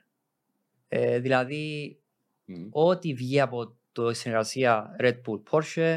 Θα είναι Red Bull. Η Porsche δεν θα έχει καθόλου λέγει στη συνεργασία. Απλά βρήκαν το παράθυρο να μπορούν να μπουν στη Φόρμουλα 1. Έχουν βρει ένα warehouse το οποίο αρχίζει να χτίζεται. Λένε μπορώ να βάλω 50 εκατομμύρια, 50% όσο χρειαστεί ώστε να μπορώ να μπω σε collaborator. Και δεν είναι κακό αυτό από πλευράς επιτυχίας, διότι ξέρουμε ότι η Red Bull Racing είναι η ειδική της Φόρμουλα 1 και μπορούν να συνεχίσουν να κερδίζουν. Απλά αυτή τη φορά θα συνεχίσουν να το κάνουν. Αντί με τη Honda, με την Porsche. Απλά να μην ξεγελιέται ο κόσμος για τη συνεισφορά των διάφορων συνεργατών των ομάδων. Σίγουρα. Εάν κατασκευάζει όντως κάποιος τον κινητήρα ή είναι όντως εργοστασιακή ομάδα. Η Ferrari είναι εργοστασιακή. Η Audi θα είναι εργοστασιακή. Η Porsche θα κατασκευάζουν στην Αγγλία. Δηλαδή δεν θεωρείται γερμανική input, ας πούμε, στη Red Bull. Ο λόγος που δεν έρχονται με έναν κινητήρα είναι καθαρά επειδή έχουν 2 chassis. Δεν μπορούν να κατασκευάζουν το ίδιο κινητήρα και στα 2 μονοθέσια. Σημαίνει το λεγόμενο integration, το πώς μπορούν να παντρευτεί ο κινητήρας με το chassis. Μία από τις 2 ομάδες θα έχει πρόβλημα. Και επίσης το θέμα των logistics. Μία ομάδα είναι στην Ελβετία, η άλλη ομάδα είναι στην Αγγλία. Και χώρισαν το πρόγραμμα με αυτό τον μπορούμε να πούμε έξυπνο τρόπο. Σπύρο. Εγώ δεν είμαι πολύ αισιοδόξος. Χωρίς να θέλω να πω ότι θα είναι έτσι, αλλά είχαμε τα παραδείγματα της BAR, το παράδειγμα της Toyota, το παράδειγμα της BMW και πάει λέγοντας. Είναι πολύ δύσκολο το εγχείρημα. Της Jaguar. Είναι πολύ δύσκολο το εγχείρημα και εγώ προσωπικά δεν είμαι αισιόδοξος. Και το βρήκα πολύ αισιόδοξο το 3 χρόνια που είπα. Πάρα πολύ αισιόδοξος. Όμως έχουν ήδη αρχίσει να δουλεύουν. Ναι, δεν αμφιβάλλω για αυτό. Άρα μπορούμε να βάλουμε ακόμη 3 χρόνια έξτρα.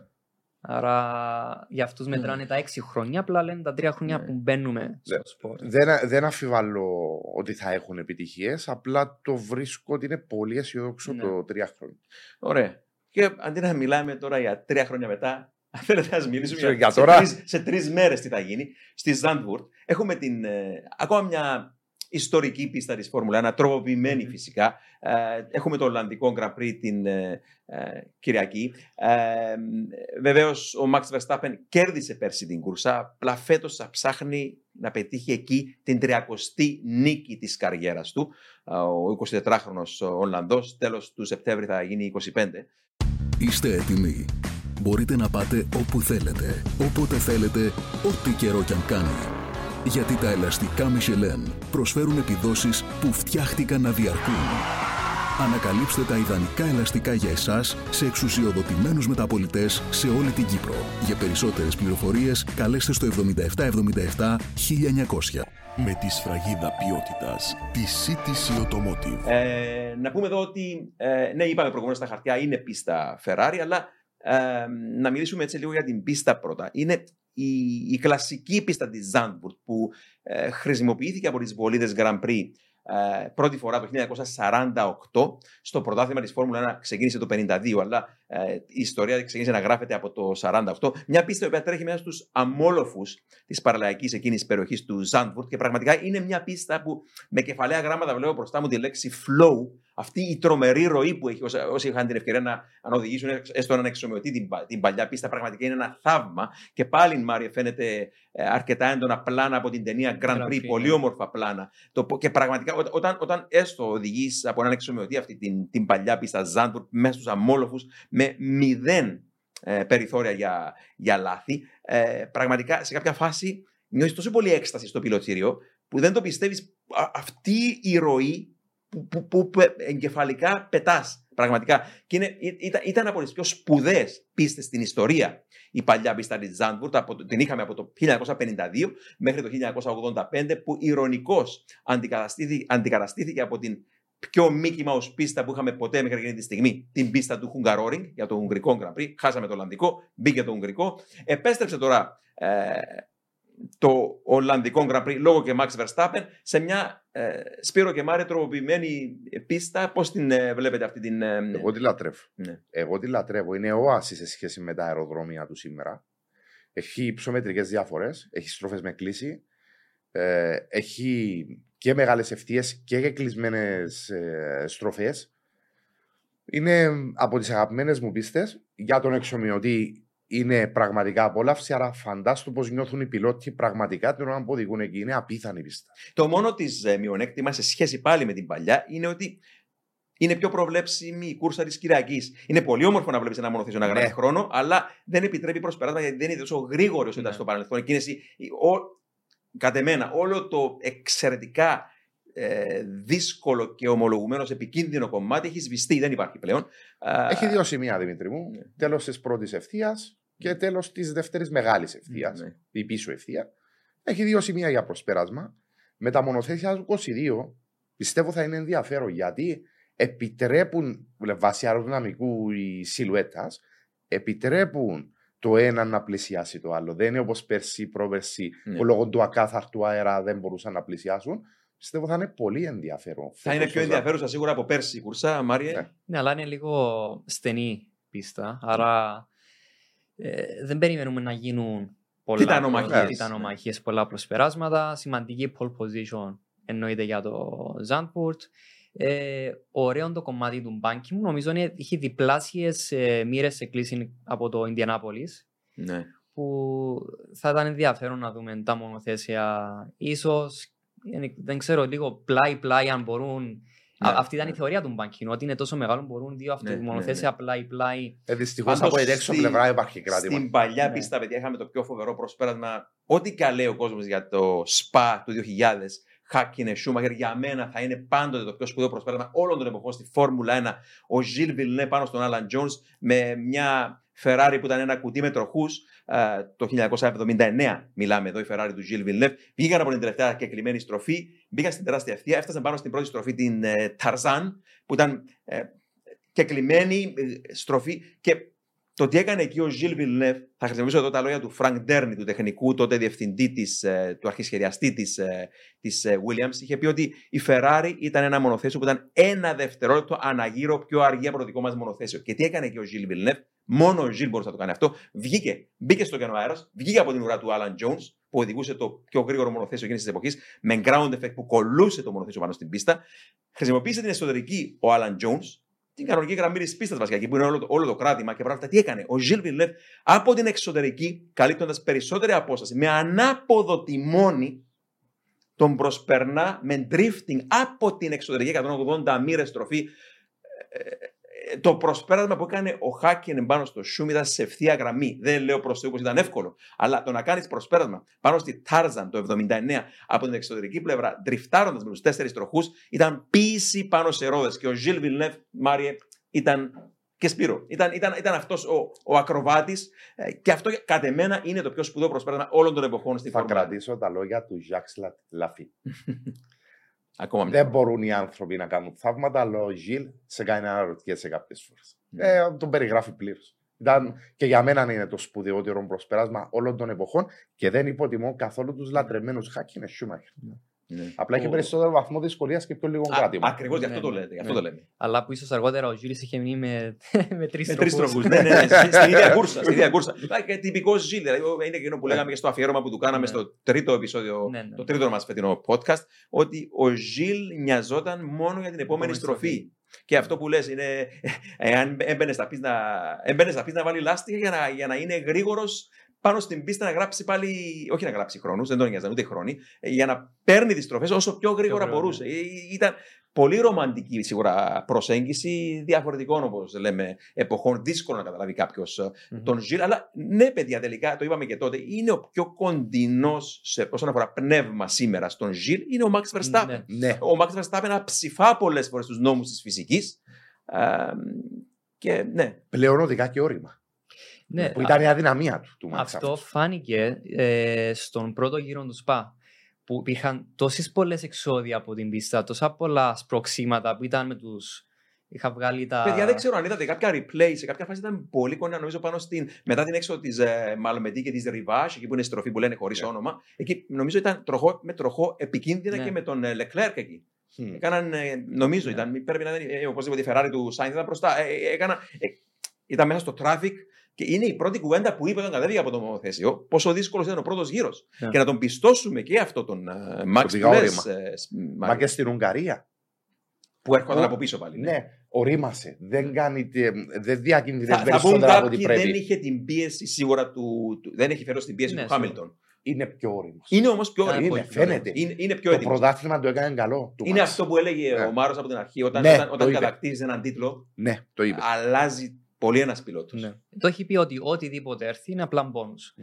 Άρα ο Max Verstappen έχει κάνει στο κουτάκι του πρωτάθλημα ένα τικ, ότι έχει πάρει το πρωτάθλημα. Το έχω πει, αυτός που καίγεται να πάρει πρωτάθλημα είναι ο Leclerc. Να πεις το, συγγνώμη. Όχι επειδή θέλει να πάρει πρωτάθλημα, απλά μάχεται για πρωτάθλημα τη Ferrari τα τελευταία χρόνια. Άρα για αυτόν, για το πώς φαίνεται στον εξωκόσμο, είναι αποτυχία για τον Leclerc αν δεν πάρει πρωτάθλημα στα χρόνια του στη Ferrari, όπως θεωρεί περισσότερος κόσμος ότι απέτυχε ο Αλόνσο στη Ferrari, απέτυχε ο Vettel στη Ferrari. Του προηγουμένως ο Prost. Ακριβώς, αλλά σε αυτό το σημείο απλά θέλω να πούμε πάλι ότι ο Μπινότο κάνει εξαιρετική δουλειά, γιατί ο Μπινότο έχει φέρει 2 πράγματα στη Ferrari που δεν τα έχουν φέρει οι προηγούμενες γενιές τα τελευταία 10 χρόνια, ότι έχει φέρει ένα μονοθέσιο που να είναι στα ίδια επίπεδα με πέρσι Mercedes και φέτος με Red Bull, και επίσης έχει φέρει μια ασφάλεια στην ομάδα. Δηλαδή στα προηγούμενα χρόνια στη Ferrari γνωρίζαμε ότι αν πάει κάτι στραβά, την επόμενη μέρα ο αρμόδιος του department θα αποχωρήσει από την ομάδα. Έχουμε δει φέτος των Πινότων να έχουν κάποιες παράξενες στρατηγικές, λαθασμένες. Επειδή γνωρίζουμε το αποτέλεσμα, μπορούμε να πάμε στο παρελθόν να πούμε «Α, αυτό ήταν το λάθος», ας το πούμε παράξενες εν ώρα αγώνα. Προβλήματα αξιοπιστίας. Ναι, αξιοπιστίας που ο Μπινότσον απλά δεν δαχτυλοδείχνει τον department, που ήταν εμφανής πρόβλημα στρατηγικής που μπορούσε κάποιος στην principal να πει «Ναι, η στρατηγική είχε λάθος», το παίρνει ως... η ομάδα μπορεί να πάει καλύτερα. Δεν δαχτυλοδείχνει βασικά. Ο Μπινότσον έχει φέρει μια ασφάλεια στην ομάδα, που είναι και σταθερότητας. Και σταθερότητα. Έχει φέρει ένα μονοθέσιο τρομερά γρήγορο που εγώ θεωρώ ότι η Ferrari δεν. Ο Μπινότον κάνει εξαιρετική δουλειά στη Ferrari μέχρι τώρα. Ναι, αυτό το είπαμε αρκετές φορές. Αλλά επειδή είναι Ferrari, πάντα περιμένουμε να είναι πρωταθλητές. Πρέπει να αποδεχτούμε ότι. Εάν. Μπορώ να το ξαναπώ, αλλά αν πας πίσω, Νοέμβριο του 1929, από τη δημιουργία της Ferrari μέχρι σήμερα, και πραγματικά προκαλώ τον οποιοδήποτε, η ιστορία της Ferrari είναι η ίδια και παραλαμβάνεται. Περνά μέσα από πολλά χαοτικά χρόνια. Και όπως λέει ότι ο Έντσο Ferrari δεν έκανε λάθη κλπ. Απλά δεν ξέρει την ιστορία. Προς Θεού, ένας τεράστιος θρύλος ο Έντσο Ferrari, που ήταν πολύ αυστηρός και έκρινε τον. Και τους πιλότους και τους μηχανολόγους με αυστηρότητα και έπαιρνε κρίσιμες αποφάσεις. Αλλά παρόλα αυτά η Ferrari την βλέπω πάντοτε εδώ και σχεδόν έναν αιώνα να περνάει μέσα από αυτά τα χαοτικές περιόδους που μια κάθε τόσο οδηγούν στην πόρτα του τίτλου. Αυτό δεν άλλαξε σχεδόν ποτέ. Με μπορεί μικρή εξαίρεση, θα έλεγα, μέσα του 70 με τον Νίκη Λάουτα και μέσα της δεκαετίας του αρχές μέσα της δεκαετίας του 2000 με τον Μάικλ Σούμαχερ. Όχι συμπτωματικά, τους πιο ψυχρόαιμους Αυστριακο-Γερμανούς. Ναι. Γενικά η Φόρμουλα 1 εγώ το παρομοιάζω roller coaster. Δηλαδή είναι πολύ αργή άνοδος, η λεγόμενη πενταετία, το λέω εγώ, οι 100 αγώνες είναι αρκετά αργή άνοδος, αλλά μόλις βγεις στο ψηλότερο σημείο του roller coaster, πλέον το πώς κατεβαίνεις είναι. Και είναι εκεί που θέλεις η σταθερότητα. Ναι. Για να μην γλιστρήσει ξανά από το επίπεδο που ανέβηκε φέτος, να μην κινδυνεύσεις να γλιστρήσει την επόμενη χρονιά, τα επόμενα χρόνια να γλιστρήσει 4η-5η στο πρωτάθλημα. Ναι, αλλά όμως, αν δούμε όλα τα πρωταθλήματα Φόρμουλα 1, πρέπει να πάμε πίσω μέχρι αρχές του 30, καμία ομάδα δεν μπορούσε να μονοπολίσει πάνω από 5 χρόνια. Συνήθως είναι μια πενταετία που μια ομάδα μονοπολεί. Mm. Αυτό μπορούμε να πάμε. Στο 60 με τις Lotus, μπορούμε να πάμε με τις Williams, μπορούμε να δούμε τις Ferrari. Παρέθεση, Μάρια, τη σύγχρονη εποχή, και μιλάω από το 2000 και μετά που μονοπόλησε πενταετία η Ferrari και πιο πρόσφατα η Mercedes περισσότερα ακόμα χρόνια, μην ξεχνάμε ότι άλλαξε τόσο πολύ το άθλημα και οι κανονισμοί είναι πιο, τέλος πάντων, σταθεροί. Οι ομάδες ακόμα δεκαετία του 50, 60, 70, 80, 90 πειραματιζόντουσαν πάρα πολύ. Το κάθε μονοθέσιο ήταν διαφορετικό, όχι μόνο μέρα νύχτα από την μια χρονιά στην άλλη, αλλά έβλεπες 12, 16 διαφορετικά μονοθέσια, 16 ομάδες για παράδειγμα, και ήταν εντελώς διαφορετικό το κόνσεπτ και οι κινητήρες, οι δυνάμεις τους ήταν πολύ διαφορετικές. Συγκεκριμένα αρχές, νομίζω το 1963 στο Zandvoort, στον αγώνα σχεδόν όλο τον grid. Jim Clark νομίζω κέρδισε. Κέρδισε τον Jim Clark, ναι. Μία από τις 4 νίκες που έχει στο Zandvoort. Είχαν φέρει όλοι εντελώς καινούργια μονοθέσια, καινούργιες μηχανές. Δηλαδή στο 60 ήταν λογικό να δεις μέσα τη σεζόν να αλλάζουν εντελώς τα μονοθέσια. Ναι. Δεν είναι όπως οι σύγχρονες εποχές που περιμένουμε τους πρώτους 3-4 αγώνες να φορμαριστεί το πώς θα είναι ο μονοθέσιο για να τελειώσει η σεζόν. Οποιαδήποτε στιγμή τη σεζόν μπορούσαν να φέρουν καινούργιο μονοθέσιο ή να τρέχουν για 3 χρόνια με ένα παλιό μονοθέσιο. Ή ακόμη και καινούργιο κινητήρα. Μιλώντας για Lotus και για Jim Clark και για Zandvoort, την 4η και τελευταία του νίκη στην πίστα, που νομίζω μέχρι σήμερα είναι ο πιο πολυνίκης. Ναι, 4 κανείς δεν έχει περισσότερες. Με 3 ο Νίκη Λάουδα. Ναι. 4 είναι ο μόνος που πέτυχε 4 ο Jim Clark. Τελευταία του νίκη το 1967 ήρθε όταν έβαλαν έναν εντελώς καινούριο κινητήρα στο μονοθέσιο και μάθαμε όλοι τι είναι Cosworth, ο κινητήρας Ford Cosworth, που βεβαίως είναι τα αρχικά του Mike Costin και του Keith Dagworth. Cos από τον Costin και Dagworth από το Worth του Dagworth, που ήταν δύο Βρετανοί τεχνικοί, και κέρδισε στον τεπούρο του κινητήρας αυτός στο Zandvoort το 1967. Και αν δεν απατώμε μέχρι σήμερα, είναι ο πιο επιτυχημένος κινητήρας όλων των εποχών, αυστηρά μιλώντας ως συγκεκριμένο μοντέλο κινητήρα. Ferrari και Mercedes έχουν παραπάνω νίκες ως κατασκευάστριες από τη Ford, αλλά ως συγκεκριμένος κινητήρας, νομίζω 176 νίκες. Από το 1967 μέχρι το 1983, αν θυμάμαι καλά, κέρδιζε αγώνες. Είναι σπουδαία εταιρεία η Cosworth. Θυμάμαι ήταν και η πρώτη εταιρεία που ξεπεράσαν τις 20.000 στροφές. Η πρώτη. Μιλάς για μεταγενέστερη. Το 2006 με τον Νίκο Ρόσπερκ. Στον Μπαχρέιν. Στον Μπαχρέιν που γράψε για τον ταχύτερο γύρο. Σωστό, στον τεμπούτο του. Είναι μια εταιρεία άκρως επιτυχημένη που σήμερα λείπει εντονότατα από τη Φόρμουλα 1 και μακάρι να επιστρέψει. Εταιρεία races, όπως τους χρειαζόμαστε, όχι marketing. Όχι marketing. Ναι, οπωσδήποτε. Και πηγαίνοντας έτσι λίγο ακόμα πίσω στην ιστορία του Ζάντμπουργκ, για να πούμε και έτσι λίγες όμορφες ιστορίες από το παρελθόν στον κόσμο, η πρώτη κούρσα είπαμε γίνεται το 1948. Την κέρδισε ένας πρίγκιπας, ο Prince Bira, ο οποίος ήταν από το πρίγκιπας του Σιάμ, σημερινής Ταϊλάνδης, που ποιος είναι σήμερα Ταϊλάνδης, είναι ο Άλμπορν. Ο Αλεξάνδερ Άλμπορν. Ναι, είναι μισός βεβαίως. Ναι, Βρετανός οπωσδήποτε όσον αφορά την. Αλλά τρέχει με την θαϊλανδέζικη σημαία. Είστε έτοιμοι. Μπορείτε να πάτε όπου θέλετε, όποτε θέλετε, ό,τι καιρό κι αν κάνει. Γιατί τα ελαστικά Michelin προσφέρουν επιδόσεις που φτιάχτηκαν να διαρκούν. Ανακαλύψτε τα ιδανικά ελαστικά για εσάς σε εξουσιοδοτημένους μεταπωλητές σε όλη την Κύπρο. Για περισσότερες πληροφορίες καλέστε στο 7777 1900. Με τη σφραγίδα ποιότητας, της CTC Automotive. Ο Prince Bira, εξαιρετικός πιλότος, κέρδισε με Μαζεράτη το 1948 και έγινε ο πρώτος Ασιάτης πιλότος αργότερα Φόρμουλα 1. Και μάλιστα υπάρχει μια έτσι, αν θέλετε, συγκινητική ιστορία με τον θάνατο του. Τον έπαθε καρδιακή προσβολή στο underground του Λονδίνου το 1985, όταν πέθανε, και δεν ήξερε κανένας ποιος ήταν, μέχρι που βρήκαν ένα σημείωμα στην τσέπη του, τέλος πάντων με την ακαταλαβίστικη γλώσσα του, και σιγά σιγά το έστειλαν κάπου, το μετάφρασαν και ανακάλυψαν ποιος ήταν. Ο πρίγκιπας Μπιρά πέθανε το 1985 στο underground του Λονδίνου, αυτός ο φοβερός πρώτος Ασιάτης πιλότος στην ιστορία της Φόρμουλα, που κέρδισε την πρώτη κούρσα στη Ζάντμπουργκ το 1948. Και μετά, 1949, είχαμε την πρώτη νίκη της Ferrari, πρωτού είπαμε ξεκινήσει και θεσπιστεί το παγκόσμιο πρωτάθλημα. Κέρδισε την κούρσα ο Λουίτζι Βιλορέζι, από τους αγαπημένους μου πιλότους της δεκαετίας του 50, μέντορας του μεγάλου Αλμπέρτο Ασκάρι. Κέρδισε το θρυλικό Μίλε Μίλια το 1951 για τον Έντζο Φεράρι, ο Βιλορέζι, και θυμάμαι, παιδιά, να τον ακούσεις συνεντεύξεις πρωτού πεθάνει μέσα του 90 δεκαετία, νομίζω πέθανε το 97. Πέθανε σε ένα μοναστήρι αβοήθητος, και αυτό είναι κάτι που ποιος είμαι εγώ τώρα, αλλά εντός εισαγωγικών δεν κατάλαβα ποτέ την σκουτερία Φεράρι γιατί να αφήσει έναν θρύλο μεγατόνων όπως ο Βιλορέζι να πεθάνει πάμφτωχος στην ουσία σε ένα μοναστήρι χωρίς να δώσει κάποια στήριξη.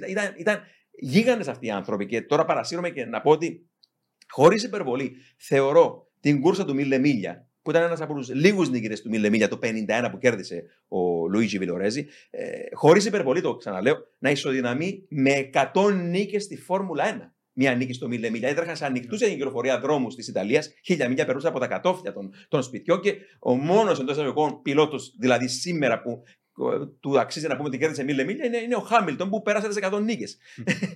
Έτσι το βλέπω εγώ τουλάχιστον, ότι μέσα στα δικά μου μάτια, χωρίς υπερβολή, το Μίλε Μίλια ήταν.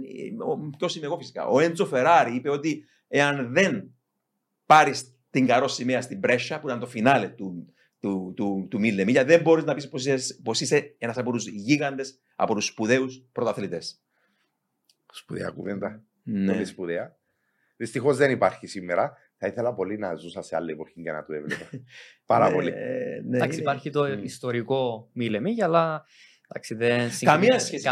Είναι βλασφημία. Εντάξει, τώρα ο άλλος ήρωας μου, ο Κόντε Άιμο Μάτζι, που ήταν ο εμπνευστής της ιδέας του Μίλε Μίλια, δεν ήθελε να ακούσει όταν του έλεγαν στον παλιό σύλλογο της Μπρέσσα να. Επειδή εντάξει, είχαμε και αρκετά ατυχήματα, ορισμένα από αυτά θανατηφόρα, ότι σιγά σιγά θα πρέπει να αλλάξει την κούρσα του και να την κάνει κούρσα παρέλαση. Και ο ίδιος έλεγε: παιδιά, μην υποκύπτετε. Υπάρχει αρκετοί συμβιβασμοί στο άθλημά μας, διπλοπροσωπία και μερκαντιλισμός, λέει. Και ότι για μένα, λέει, ανέκαθεν, αυτός που πρέπει να φτάνει προς το τέρμα είναι αυτός που τολμά να κρατήσει όσο γίνεται το πόδι του καρφωμένο στον γκάζι για περισσότερη ώρα, είπε.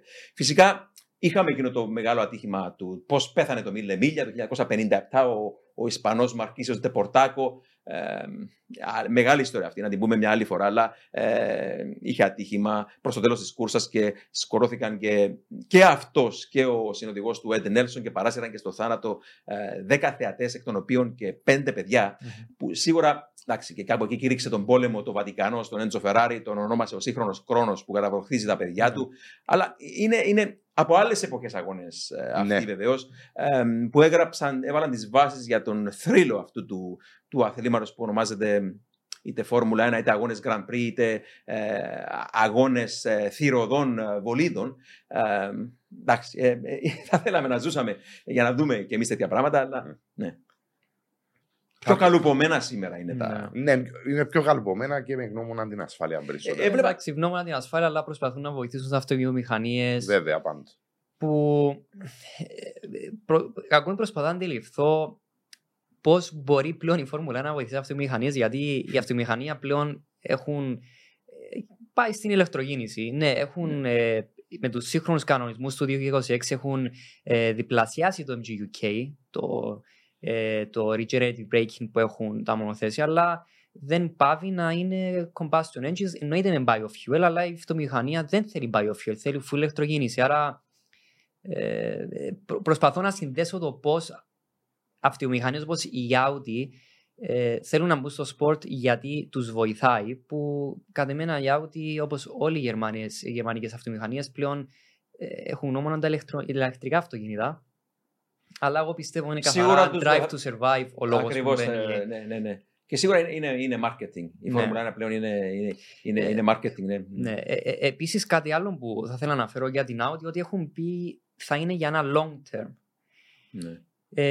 Δεν είμαι αρκετά σίγουρος.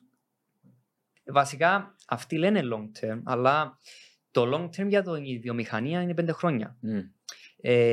Όταν ακούμε εμείς το long term, σκεφτόμενοι Ferrari, McLaren, μπορεί να πέφτουμε στην παγίδα ότι θα μείνουν στη Φόρμουλα 1 για μια 20ετία. Εγώ δεν πιστεύω για ότι αν στα 3 χρόνια ή στα 5 χρόνια δουν ότι τα χρήματα που ξοδεύουν δεν μπορεί να μεταφραστεί σε νίκες, που αυτό μεταφράζεται σε καλύτερο marketing, σε καλύτερες πωλήσεις στην Αμερική, σε καλύτερες πωλήσεις στην Κίνα, που είναι ο λόγος που μπαίνουν στη Φόρμουλα 1. Ναι. Δεν πιστεύω ότι θα παραμείνει στη Φόρμουλα 1, αν ίσως να καταλήξουν κάτι σαν Toyota ή BMW. Και αν φύγει η Μαρία από τη Φόρμουλα 1, θα μείνει και μια μεγάλη τρύπα. Γιατί ο Racer, ο Peter Saber που είπες, δεν νομίζω να επανέλθει ξανά μετά που θα αγοράσουν την ομάδα του. Θα είναι δύσκολο πλέον. Θα μείνει εκεί τρύπα, η οποία θα τη δημιουργήσει ακόμα ένας αυτοκινητομηχανικός, ο οποίος θέλει να πουλήσει αυτοκίνητα στην ουσία. Ναι. Το 2020, μέσα στην παντοκρατορία της Mercedes, να θυμίσουμε ότι είχε 8 συνεχόμενα πρωταθλήματα κατασκευαστών. Σκεφτόταν να φύγουν από τη Φόρμουλα 1 μέσα στις επιτυχίες, μέσα στις νίκες, μέσα στα πρωταθλήματα. Πούλησαν το 33% στο Τότο, που είναι αγωνιστικός διευθυντής, και 33% στην Ίνεος, την εταιρεία που είναι main sponsor ή sponsor τίτλου, αν προτιμάτε. Και κράτησαν το 33%. Έδωσαν κινητήρες στη McLaren με τη σκέψη του να κλείσουν την ομάδα της Φόρμουλα 1, να μείνουν κατασκευαστές κινητήρων και να έχουν κεντρικό συνεργάτη τη McLaren. Η Works Team.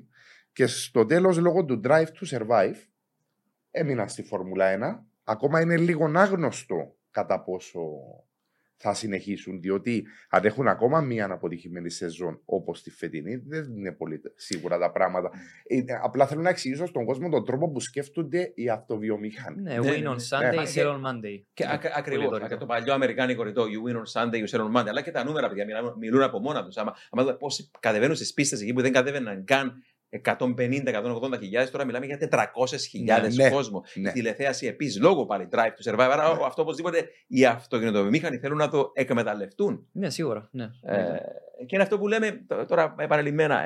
Άλλο racer, άλλο αυτοκινητοβιομηχανός. Θα πω εδώ και μια έτσι αστεία ιστορία. Όταν είμαστε τότε με τον Πίτερ Προδρόμου, τότε τεχνική κεφαλή της Red Bull Racing, πότε ήμασταν, το μέσα του. Ψέματα. Αρχές του 2010, 2012, εκεί περίπου, ήμασταν σε μια πίστα στη Λευκοσία, τέλος πάντων, και παρακολουθούσαμε από τα monitor της πίστας τα προκριματικά του Ουγγρικού Grand Prix. Κάποιοι τύποι στο πίσω μπαγκάκι λένε ποιος κατασκευάζει τα αυτοκίνητα της Red Bull, και του λέει, ο άλλος του λέει η Renault. Το θυμάμαι αυτό. Γελάσα εγώ. Είπα στον Πίτερ την κουβέντα τι λέγανε οι τύποι πίσω, και Ο άνθρωπος πολύ προσγειωμένος, δεν χλέβασε. Νόμιζε ο κόσμος, νόμιζε ότι κατασκευάζει. Δεν μπορεί να σκεφτεί ότι ναι, δεν κατασκευάζει η Red Bull, η εταιρεία που κάνει τα ποτά ενέργεια στο μονοθέσιο, αλλά το αυτοκίνητο είναι Red Bull, είναι ομάδα Φόρμουλα 1, δομημένη τέλεια ομάδα Φόρμουλα 1. Δεν είναι αυτοκινητοβιομήχανος. Είναι αυτές οι ομάδες που θέλουμε να είναι στη Φόρμουλα 1. Απλά η Renault, τότε όπως σήμερα η Honda, προμήθευε τον κινητήρα.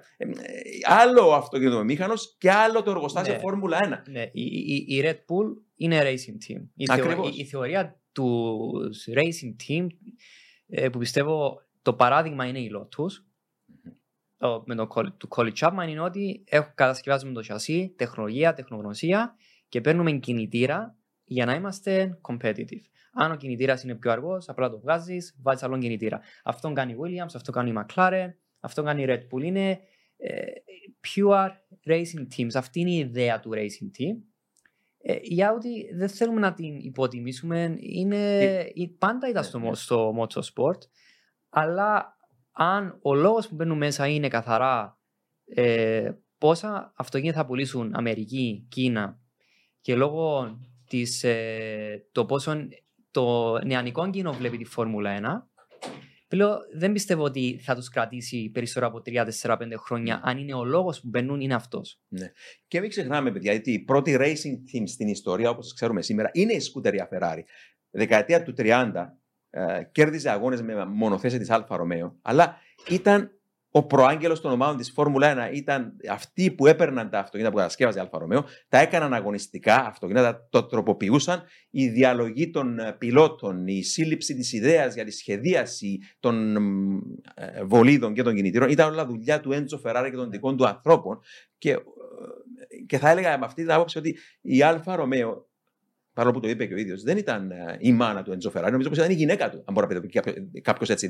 Διότι εάν δεν υπήρχε ο Έντζο Φεράρι, χωρίς να υπερβάλλω τώρα, δεν θα υπήρχε η χρυσή ιστορία της Αλφα Ρωμαίου στους αγώνες. Ναι. Η σκουτερία Φεράρι, δηλαδή η πρώτη νίκη της Φεράρι στη Μόντζα ήταν το 1933 με μονοθέσιο της Αλφα Ρωμαίου, με τον Λουίτζι Φατζόλι πιλότο, αλλά είναι αυτό. Μπορούσε να πει κάποιος, μα τι κάνει ο Έντσο Φεράρι, ένας άνθρωπος ο οποίος δεν κατασκευάζει αυτοκίνητα. Ναι, αλλά ήταν ο μάνατζερ της ομάδας, ήταν αυτός, ήταν ο εγκέφαλος, ήταν όλα αυτά. Που παίρνει τις μεγάλες αποφάσεις. Ναι, και που ήταν ο racer που έκανε τα άψυχα αυτοκίνητα παραγωγής, τα έκανε σε αγωνιστικά. Και αυτές είναι οι ομάδες της Φόρμουλα 1. Αυτό που λέμε επανειλημμένα, όπως και οι Mercedes, κατασκευάζεται από. Είναι πρώην British American Racing, αν θέλετε, το εργοστάσιο. Ναι. Εκεί που και οι κινητήρες στο Brixworth που το είπαμε αρκετές φορές, να μην επαναλαμβάνουμε τους εαυτούς μας. Ναι. Απλά θέλω να ολοκληρώσω για την Audi ότι είναι θετικό την παινιά, ότι για το λόγο ότι αν είναι καλύτερα να μπει, να αγοράσει τη Sauber, να ενδυναμώσει τη Sauber, παρά να έρθει ως 11η ομάδα. Γιατί καλύτερα να έχουμε 10 competitive, 10 δυνατές ομάδες, παρά να έχουμε 11 ομάδες. Άρα, απλά να κάνουν έναν διάλεκη για να επιζήσει ο Peter Sauber όταν θα αποφασίσει σε εκείνο το long term που λες η Audi να φύγει. Ναι, άρα εγώ βλέπω ότι παρά να μείνει η Αλφα Ρωμαίο της Sauber με τα αποτέλεσματα που φέρνει και να έρθει η Audi ως 11η ομάδα και να είναι, ας το πω, super competitive, δηλαδή αρκετά ανταγωνιστική, καλύτερα να αγοράσει τη Sauber και να απλά να ενδυναμώσει την ομάδα. Δηλαδή, το ότι πιο θετικό είναι να βλέπουμε 10 ομάδες που να είναι όλες ανταγωνιστικές. Και σίγουρα είναι λογικό μια ομάδα όπως η Αλφα Ρωμαίο, έστω το όνομα ομάδα Αλφα Ρωμαίο, που είναι κάτω από την ομπρέλα του ίδιου όμιλου με την σκουτερία Φεράρι, ας μην κάνει κανείς όνειρα ότι μια μέρα θα ανέβει η Αλφα Ρωμαίο και θα πέσει η Φεράρι για να ξεκινήσει να παίρνει τίτλους η Αλφα Ρωμαίο. Είναι καθαρά marketing αυτό που γίνεται με την Αλφα Ρωμαίο. Και αυτό που λες τώρα με την Audi που πρέπει να γίνει με ένα διαφορετικό τρόπο. Η Audi θέλει να κερδίσει τίτλους στη Φόρμουλα 1 και σίγουρα είναι πιο ευχάριστη, μιλώντας πάντοτε ως racers, αυτή η αλλαγή που θα γίνει για να υπάρχει ένας στόχος για τίτλο και όχι απλά να είναι μόνο marketing. Ναι, εγώ πιστεύω ότι είναι λόγω του MGUH. Τα 3 χρόνια που έχουν βάλει στόχο είναι λόγω ότι δεν έχουν το MGUH. Και είναι αυτό που περίμεναν προτού κάνουν επίσημα την απόφαση, Μάρη. Ναι, επειδή το MGUH ήταν ο πονοκέφαλος, όλων των ομάδων. Ήταν ο λόγος που απέτυχε η McLaren Honda. Ήταν από την αρχή οι ομάδες δεν τους άρεσε η ιδέα του MGUH, γιατί ήταν πολύ δύσκολο να γίνει integrated γενικά σε όλο το hybrid κομμάτι του μονοθεσίου. Ήταν ένα εξάρτημα, ένα κομμάτι του hybrid που συνεχώς είχαν σφάλματα. Δύσκολο να καταλάβεις το σφάλμα. Από την αρχή οι ομάδες είχαν πει ότι ας βγάλουμε το MGUH. Νομίζω είχε γίνει αναφορά στα πρώτα 2-3 χρόνια. Νομίζω μέχρι και η Mercedes είχε πει ότι δεν μας βοηθάει κάτι το MGUH. Παρά να έχω αυτό, το κομμάτι του hybrid, ας επεκτείνουμε το MGUK, δηλαδή την κινητική ενέργεια του μονοθεσίου. Ναι. Άρα είναι σε πολύ πολύ καλύτερη μοίρα από τη Honda του 2015, γιατί κάποιοι αρχίζουν να γίνει μια παρομοίωση ότι και η Honda έχει έρθει σε αυτό το hybrid εποχή της Formula 1, αλλά δεν τα βγήκε καλά. Ναι, αλλά η Honda έχει έρθει με ένα MGUH και με ένα χρόνο development. Η Audi έρχεται με 3 χρόνια development χωρίς MGUH. Άρα είναι ο μόνος λόγος που πιστεύω ότι τα 3 χρόνια τα είχα θέσει με βάση αυτόν τον γνώμονα. Ωραία. Σπύρο. Θέλω πολύ να δω την Audi ανταγωνιστική και τη Ferrari και τη Red Bull και τη Mercedes. Έχουν βουνό να ανέβουν, αλλά εμπιστεύουμε και την τεχνογνωσία τους και το πάθος τους για τους αγώνες. Ας ελπίσουμε ότι θα τα πάει πολύ καλά. Εγώ θα προτιμούσα τους κινητήρες, δεν θα κουραστώ να το λέω, τους V10 ατμοσφαιρικούς. Μικροί, ελαφροί, φτηνοί και παντοδύναμοι. Yeah. Αλλά δεν μπαίνουν σε ένα συμβατικό αυτοκίνητο. Μην το ξεχνάμε αυτό. Ναι. Με ωραίο ήχο. Ναι. Λοιπόν, έτσι επιστρέφοντας ξανά έτσι, στο Grand Prix της Ολλανδίας, Ζάντμπουργκ, να πούμε και κάτι άλλο σημαδιακό που σημάδεψε εκείνη την ιστορία του αγώνα. Είχαμε και δύο μεγάλους συγκρονιστικούς αγώνες, όπου είχαμε 2 θανάτους. Σκορώθηκε το 1970 ο Βρετανός πιλότος Piers Carage, ο οποίος οδηγούσε για τον Frank Williams, μια ντετομάζο για τον Frank Williams, και σκορώθηκε το 1970, έγινε αυτό. Το 1973 χάσαμε τον Roger Williamson, ο οποίος οδηγούσε μια March για λογαριασμό του Βρετανού Tom Whitcroft. Να πούμε πρώτα για τον Piers Carage, ο οποίος οδηγούσε και τον μονοθέσιο για τον Frank Williams. Ήταν η δεύτερη χρονιά του Frank Williams στη Φόρμουλα. Ξεκίνησε το 1969, όχι με δικά του μονοθέσια. Τότε, εκείνη την εποχή, οι racers έτρεχαν με, αν θέλετε, αγόραζαν από το ράφι σασί και κινητήρες από άλλες εταιρείες και αγωνιζόντας στη Φόρμουλα 1 προτού κατασκευάσουν τα δικά τους σιγά-σιγά μονοθέσια, αν τα κατάφεραν να επιζήσουν. Και ο Piers Carage, ένας εξαιρετικός Βρετανός πιλότος. Να πούμε εδώ για την τετομάζο που οδηγούσε ότι στην ουσία το αυτοκίνητο το σχεδίασε ο Τζανπάολο Ταλάρα. Ο Τζανπάολο Ταλάρα, αν δεν απατώμε, ίσως να ήταν και ο πρώτος υπάλληλος που προσέλαβε η Λαμποργκίνη, ο Φερούτσιο Λαμποργκίνη, το 1963. Και βεβαίως ο Ταλάρα παραμένει ένας θεός του Motorsport μέχρι σήμερα, γιατί ποιος θα ξεχάσει μονοθέσια Φόρμουλα 3, για χρόνια αυτός τα κατασκεύαζε, IndyCar σήμερα. Μιλούσαμε προηγουμένως για Audi, αυτός κατασκεύασε το Audi R8 που κέρδισε τα πρώτα 3 Le Mans το 2000 μέχρι το 2001-2002 και μετά 2 μη εργοστασιακές νίκες, ήταν δική τους κατασκευή. Σχεδίασε το Toyota GT1 του 1999. Το κατασκεύασε τέλος πάντων ο Τζανπάολο Νταλάρα και άλλα που δεν θυμάμαι τώρα. Ένα από τα αγαπημένα μου, η 333 SP Ferrari, ένα από τα πιο όμορφα μονοθέσια. Άρα είναι ένας οίκος ο Νταλάρα, που είπαμε τώρα με αφορμή ότι σκορώθηκε στο δικό του μονοθέσιο Piers Carage το 1970. Και η άλλη συγκινητική ιστορία βεβαίως είναι η ιστορία του Roger Williamson, όπου το 1973 βγήκε από εκείνο το τρομακτικό κομμάτι της πίστας που δεν υπάρχει σήμερα. Ναι. Βγήκε από την στροφή, έχασε τον έλεγχο, το αυτοκίνητο αναποδογυρίστηκε, άρπαξε φωτιά, παγιδεύτηκε ο πιλότος ανάποδα από κάτω και κατέβηκε εκείνος ο τρομερός πιλότος. Ο μόνος που σταμάτησε να βοηθήσει ήταν ο Βρετανός ο David Purley, ο οποίος ήταν πρώην αλεξιτοριστής του Βρετανικού στρατού, πολέμησες στην μάχη του Άδεν, στην Ιεμένη, και το έλεγε η καρδιά του. Κατέβηκε, διασταύρωσε τον δρόμο με κίνδυνο τη ζωή του, πήγε εκεί στις φλόγες, ξανασταύρωσε τον δρόμο, δανείστηκε βαριά μποτίλια πυρόσβεσης, σταύρωσε και πάλι τον δρόμο και περνούσαν οι άλλες βολίδες. Δεν σταμάτησε κανένας άλλος. Ήταν επικίνδυνο να τον πατήσουν.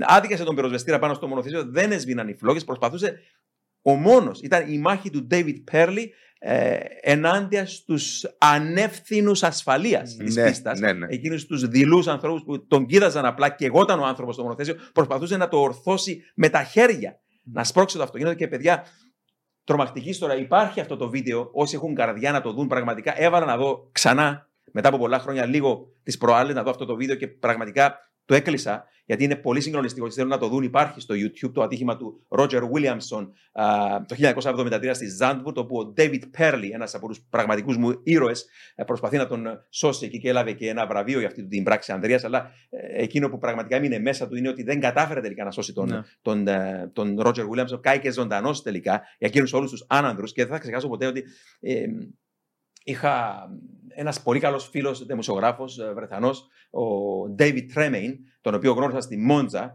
Προτού γράψει ένα βιβλίο για αυτόν τον πιλότο και κάποιους άλλους Βρετανούς πιλότους, μου διηγήθηκε την ιστορία. Είναι τρομακτική, παιδιά, από συνεντεύξεις που πήρε από τον David Perley προτού πεθάνει και αυτός.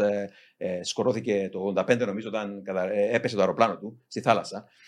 Αλλά μου είπε ο David Tremain, ο δημοσιογράφος ο Βρετανός, για την προσπάθεια του να σώσει τον Roger Williamson.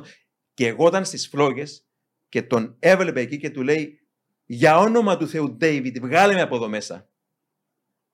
Και αυτός είναι συγκλονιστικό, παιδιά. Συγκλονιστικό. Και κάει και ζωντανός ο Roger Williamson το 1973 στη Ζάντβουρτ, στην παλιά πίστα, από τις πιο τραγικές ιστορίες. Ναι. Επειδή στο συγκεκριμένο ατύχημα ήταν ζωντανός, φώναζε στον David Perley ότι «είμαι ζωντανός, πρέπει να με βγάλετε», φώναζε στους Marshalls, αλλά οι Marshalls νόμιζαν ότι ο Roger Williamson ήταν νεκρός. Ναι. Και γι' αυτό δεν είχαν ασχοληθεί. Ήταν 2-3 Marshall, δεν είχαν ασχοληθεί. Και οι αλυτάρχες είδαν τον μαύρο καπνό, αλλά σε κάποια φάση πάρθηκαν και λανθασμένα μηνύματα, γιατί κάποιοι πιλότοι της φόρμουλα που σταμάτησαν στα πιτς νόμιζαν ότι ο David Perley ήταν ο πιλότος του αυτοκινήτου. Δεν ήξεραν ότι υπήρχε άλλος πιλότος από κάτω και νόμιζαν πως ήταν ο David Perley και προσπαθούσε να ορθώσει το δικό του μονοθέσιο. Κάποιοι πιλότοι δεν γνώριζαν και μετάφεραν λάθος πληροφορίες στους αλυτάρχες. Τότε βεβαίως δεν σταματούσε καμιά κούρσα, δυστυχώς. Και η κούρσα που σκορώθηκε ο Pierce Carriage 3 χρόνια προηγουμένως, το 1970 στη Ζάντβουρτ, δεν διακόπηκε ούτε αυτή. Δηλαδή, ο άλλος πέθανε εκεί στο μονοθέσιο. Εντάξει, δεν μπορεί να κρίνεις με τα σημερινά μυαλά τις εποχές εκείνες. Όπως όλοι τολμούσαμε, η δική μου γενιά, να οδηγούμε αυτοκίνητα στον δρόμο χωρίς ζώνη ασφαλείας, δεν ήμασταν ηλίθιοι. Απλά δεν γνωρίζαμε. Δεν γνωρίζαμε την τεχνολογία. Είναι άλλα τα μυαλά. Δεν μπορεί να κρίνεις, είπαμε, μυαλά, τα σημερινά μυαλά με εκείνη την εποχή. Μα ούτε το 1994 διακόπηκε η κούρση. Με τον Σένα, ναι. Δηλαδή χρόνια, 20 χρόνια μετά. Ναι, ακριβώς. Πρέπει να υπάρχει μεγαλύτερη ευαισθησία στο θέμα.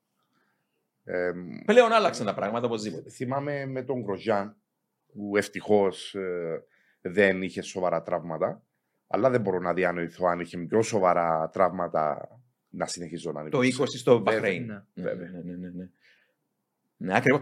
Πολύ παρόμοιο ατύχημα με του Ρότζερ Βίλιαμσον, με τη διαφορά όταν βγήκε ζωντανός από μέσα, ο άλλος κάηκε στο μονοθέσιο. Η θυσία των προηγούμενων ηρώων μας, τουλάχιστον, σώζει τους νέους μας ήρωες. Τουλάχιστον. Λυπάμαι πάρα πολύ, λυπάμαι φάνταστα που κάποιοι έφυγαν από τη ζωή με αυτόν τον τραγικό τρόπο, αλλά τουλάχιστον γλιτώνουν οι πιλότοι σήμερα. Ναι, πάρθηκαν πολλά μαθήματα από κάθε ατύχημα της Φόρμουλα και άμα το ψάξεις την ιστορία της Φόρμουλα 1, ίσως ο πρώτος θάνατος σε αγώνα τουλάχιστον ήταν το 1954, ο Αργεντινός πιλότος ο Νούφρε Μάριμον, που ήταν φίλος καλός του Χουάν Μανουέλ Φάντζο και του άλλου Αργεντινού, του Φρολάν Γκονζάλες. Και άμα φτάσεις μέχρι τις αρχές του 80, όταν σκορώθηκε ο Ζιλ Βινλεύ και ο Ρικάρτο Παλέτη, η θάνατη στη Φόρμουλα ήταν συχνό φαινόμενο. Αλλά από κάθε ατύχημα δυστυχώς ήταν αυτός ο τρόπος να μάθουν. Προόδευε η ασφάλεια, μάθαιναν πράγματα, πίεζαν κάποια πιο συνετά μυαλά, όπως ο Τζάκι Στιούαρτ, να μπουν μπαριέρες στις πίστες, να αλλάξουν τα μονοθέσια, να υπάρχει νοσοκομιακό κέντρο στις πίστες. Κάτι που με είχε συγκλονίσει τη δεκαετία του 70 ήταν ότι έλεγαν οι πιλότοι μεταξύ τους ότι 2 από εμάς δεν θα τελειώσουν τη σεζόν. Δηλαδή πολύ μαγαύριο. Ο Τόνι Μπρουκς, τον οποίο χάσαμε νομίζω τον περασμένο Μάιο, ο Βρετανός που κέρδισε και στο Σπα και στη Μόντσα με Van Wall το 1958, έλεγε ότι βλέπαρουσε αυτούς μας ως πιλότους καταδιοκτικών Spitfire, που όταν μέσα στον πόλεμο λέει ότι ήταν μια παρέα ανθρώπων οι οποίοι έκαναν αερομαχίες και γνώριζαν ότι όταν ήταν ήρεμα εκεί στην εν καιρό, τέλος πάντων, παύσης του πυρός, ότι όταν ξεκινούσε πάλι συναγερμός και θα έβγαιναν στους εθέρες, ότι η μισή από αυτούς δεν θα γυρίζαν πίσω. Ναι, συγκεκριμένα ο Τζάκης Τσιόρα είχε πει ότι ειδικά δεκαετίες του 60, κάθε φορά που έφυγε από το σπίτι για να πάει σε έναν αγώνα, απλά στεκόταν μπροστά από το σπίτι, το έβλεπε το σπίτι για 1-2 λεπτά, γιατί λέει μπορεί να μην το ξαναδώ ποτέ μου. Το έλεγε αυτό κυρίως για την πίστα του Νούρμπουργκρινγκ, που ήταν πιο τρομακτική. Αλλά θυμήθηκα κάτι άλλο που έλεγε ο αείμνηστος πλέον Τόνι Μπρουκς. Έλεγε ότι σήμερα, λέει, όταν ένας πιλότος χτυπήσει πάνω στην πίστα, όλοι ρωτούν πού είναι το εφεδρικό αυτοκίνητο. Την εποχή μου απλά ρωτούσαν πότε είναι η κηδεία. Τραγικό. Ειδικά αν πάμε αρκετά πιο πίσω, δηλαδή εποχές του 30, εποχές που οδηγήσαν τον Τάτσιου Νουβολάρη, τρέχαμε Αλφα Ρωμαίο για παράδειγμα, ήταν διαφορετικός, δηλαδή σαν να αποδέχονταν το θάνατο. Συγκεκριμένα ο Έντζο Φεράρ είχε στείλει τον Τάτσιου Νουβολάρη, νομίζω, σε ένα αγώνα στην Αμερική. Στο Vanderbilt Cup, στο Franklin Roosevelt Raceway. Ναι, όπου του λέει θα σου κλείσω επιστροφή, του λέει θα μου κλείσει one-way ticket, γιατί δεν ξέρω αν θα έρθω πίσω με φέρετρο, αν θα με φέρουν πίσω σε ένα φέρετρο ή ζωντανός, άρα μετά τον αγώνα κλείνουμε επιστροφή. Είχε δώσει ένα περίπου, είχε πει στο Φεράρι, όλοι λένε, του λέει ότι είσαι ένας έξυπνος μάνατζερ, αλλά δεν το πιστεύω αυτό, του λέει, φυσικά τον αστείευε, του λέει ότι όταν ένας πιλότος, γιατί κλείνεις, του λέει, εισιτήριο επιστροφής? Διότι όταν πάει ένας πιλότος σε μια κούρσα, του λέει, υπάρχει περίπτωση να επιστρέψει πίσω μέσα σε ένα ξύλινο κουτί. Άρα δεν πρέπει να του κλείνεις εισιτήριο επιστροφής. Αστειευόμενος βέβαια στον Νουβολάρη, αλλά από τη μία, αλλά από την άλλη οι στατιστικές ήταν τέτοιες. Δυστυχώς τώρα επιβεβαίωνα. Ναι, αλλά αποδέχονταν, απλά εμένα μου μπορεί να αντιληφθώ ότι αποδέχονταν τον θάνατο. Γιατί τα στατιστικά ζούσαν με τον θάνατο. Του 60, ότι 2 άτομα κάθε σεζόν ίσως σκοτωθούν, ήταν διπλάσιο, τριπλάσιο το εποχές 30 και 20. Οπωσδήποτε γνώριζαν ότι ο θάνατος ήταν εδώ μαζί τους στο πιλωτήριο, απλά όλοι πίστευαν ως υπεραίρος ότι δεν θα συμβεί σε μένα, θα συμβεί σε κάποιον. Αυτό πίστευε και ο Ντεπορτάτο που σκορώθηκε το 1957 στο Μίλε Μίλια, ότι λέει ότι όλοι γνωρίζουμε ότι δεν θα συμβεί σε εμάς, θα συμβεί σε κάποιον άλλο. Και λέει, και αυτό, παιδιά, είναι πάνω σε ένα παλιό ανατριχιαστικό δίσκο που έχω, η συνέντευξη του Πορτάκο, 1-2 χρόνια πρωτού σκορθεί, και λέει ότι όλοι πιστεύουμε ότι θα συμβεί, δεν θα συμβεί σε εμάς, θα συμβεί σε κάποιον άλλο, και λέει, όπως και να έχει, εγώ πιστεύω ότι δεν θα συμβεί ποτέ σε μένα, λέει. Και δυστυχώς έγινε. Είναι στη φύση του ανθρώπου αυτό. Ναι, ακριβώς. Ναι, αλλά το να γνωρίζεις ότι ο θάνατος είναι δίπλα σου. Είναι αυτό που έλεγα για τον Ζιλ Βιλνέβ, δεν γνώριζε το φόβο, δεν ήξερα τι σημαίνει φόβος, που είναι εν μέρει αλήθεια γιατί είναι ατρόμηρος, αλλά από την άλλη ο Ζιλ γνώριζε τους κινδύνους και γι' αυτό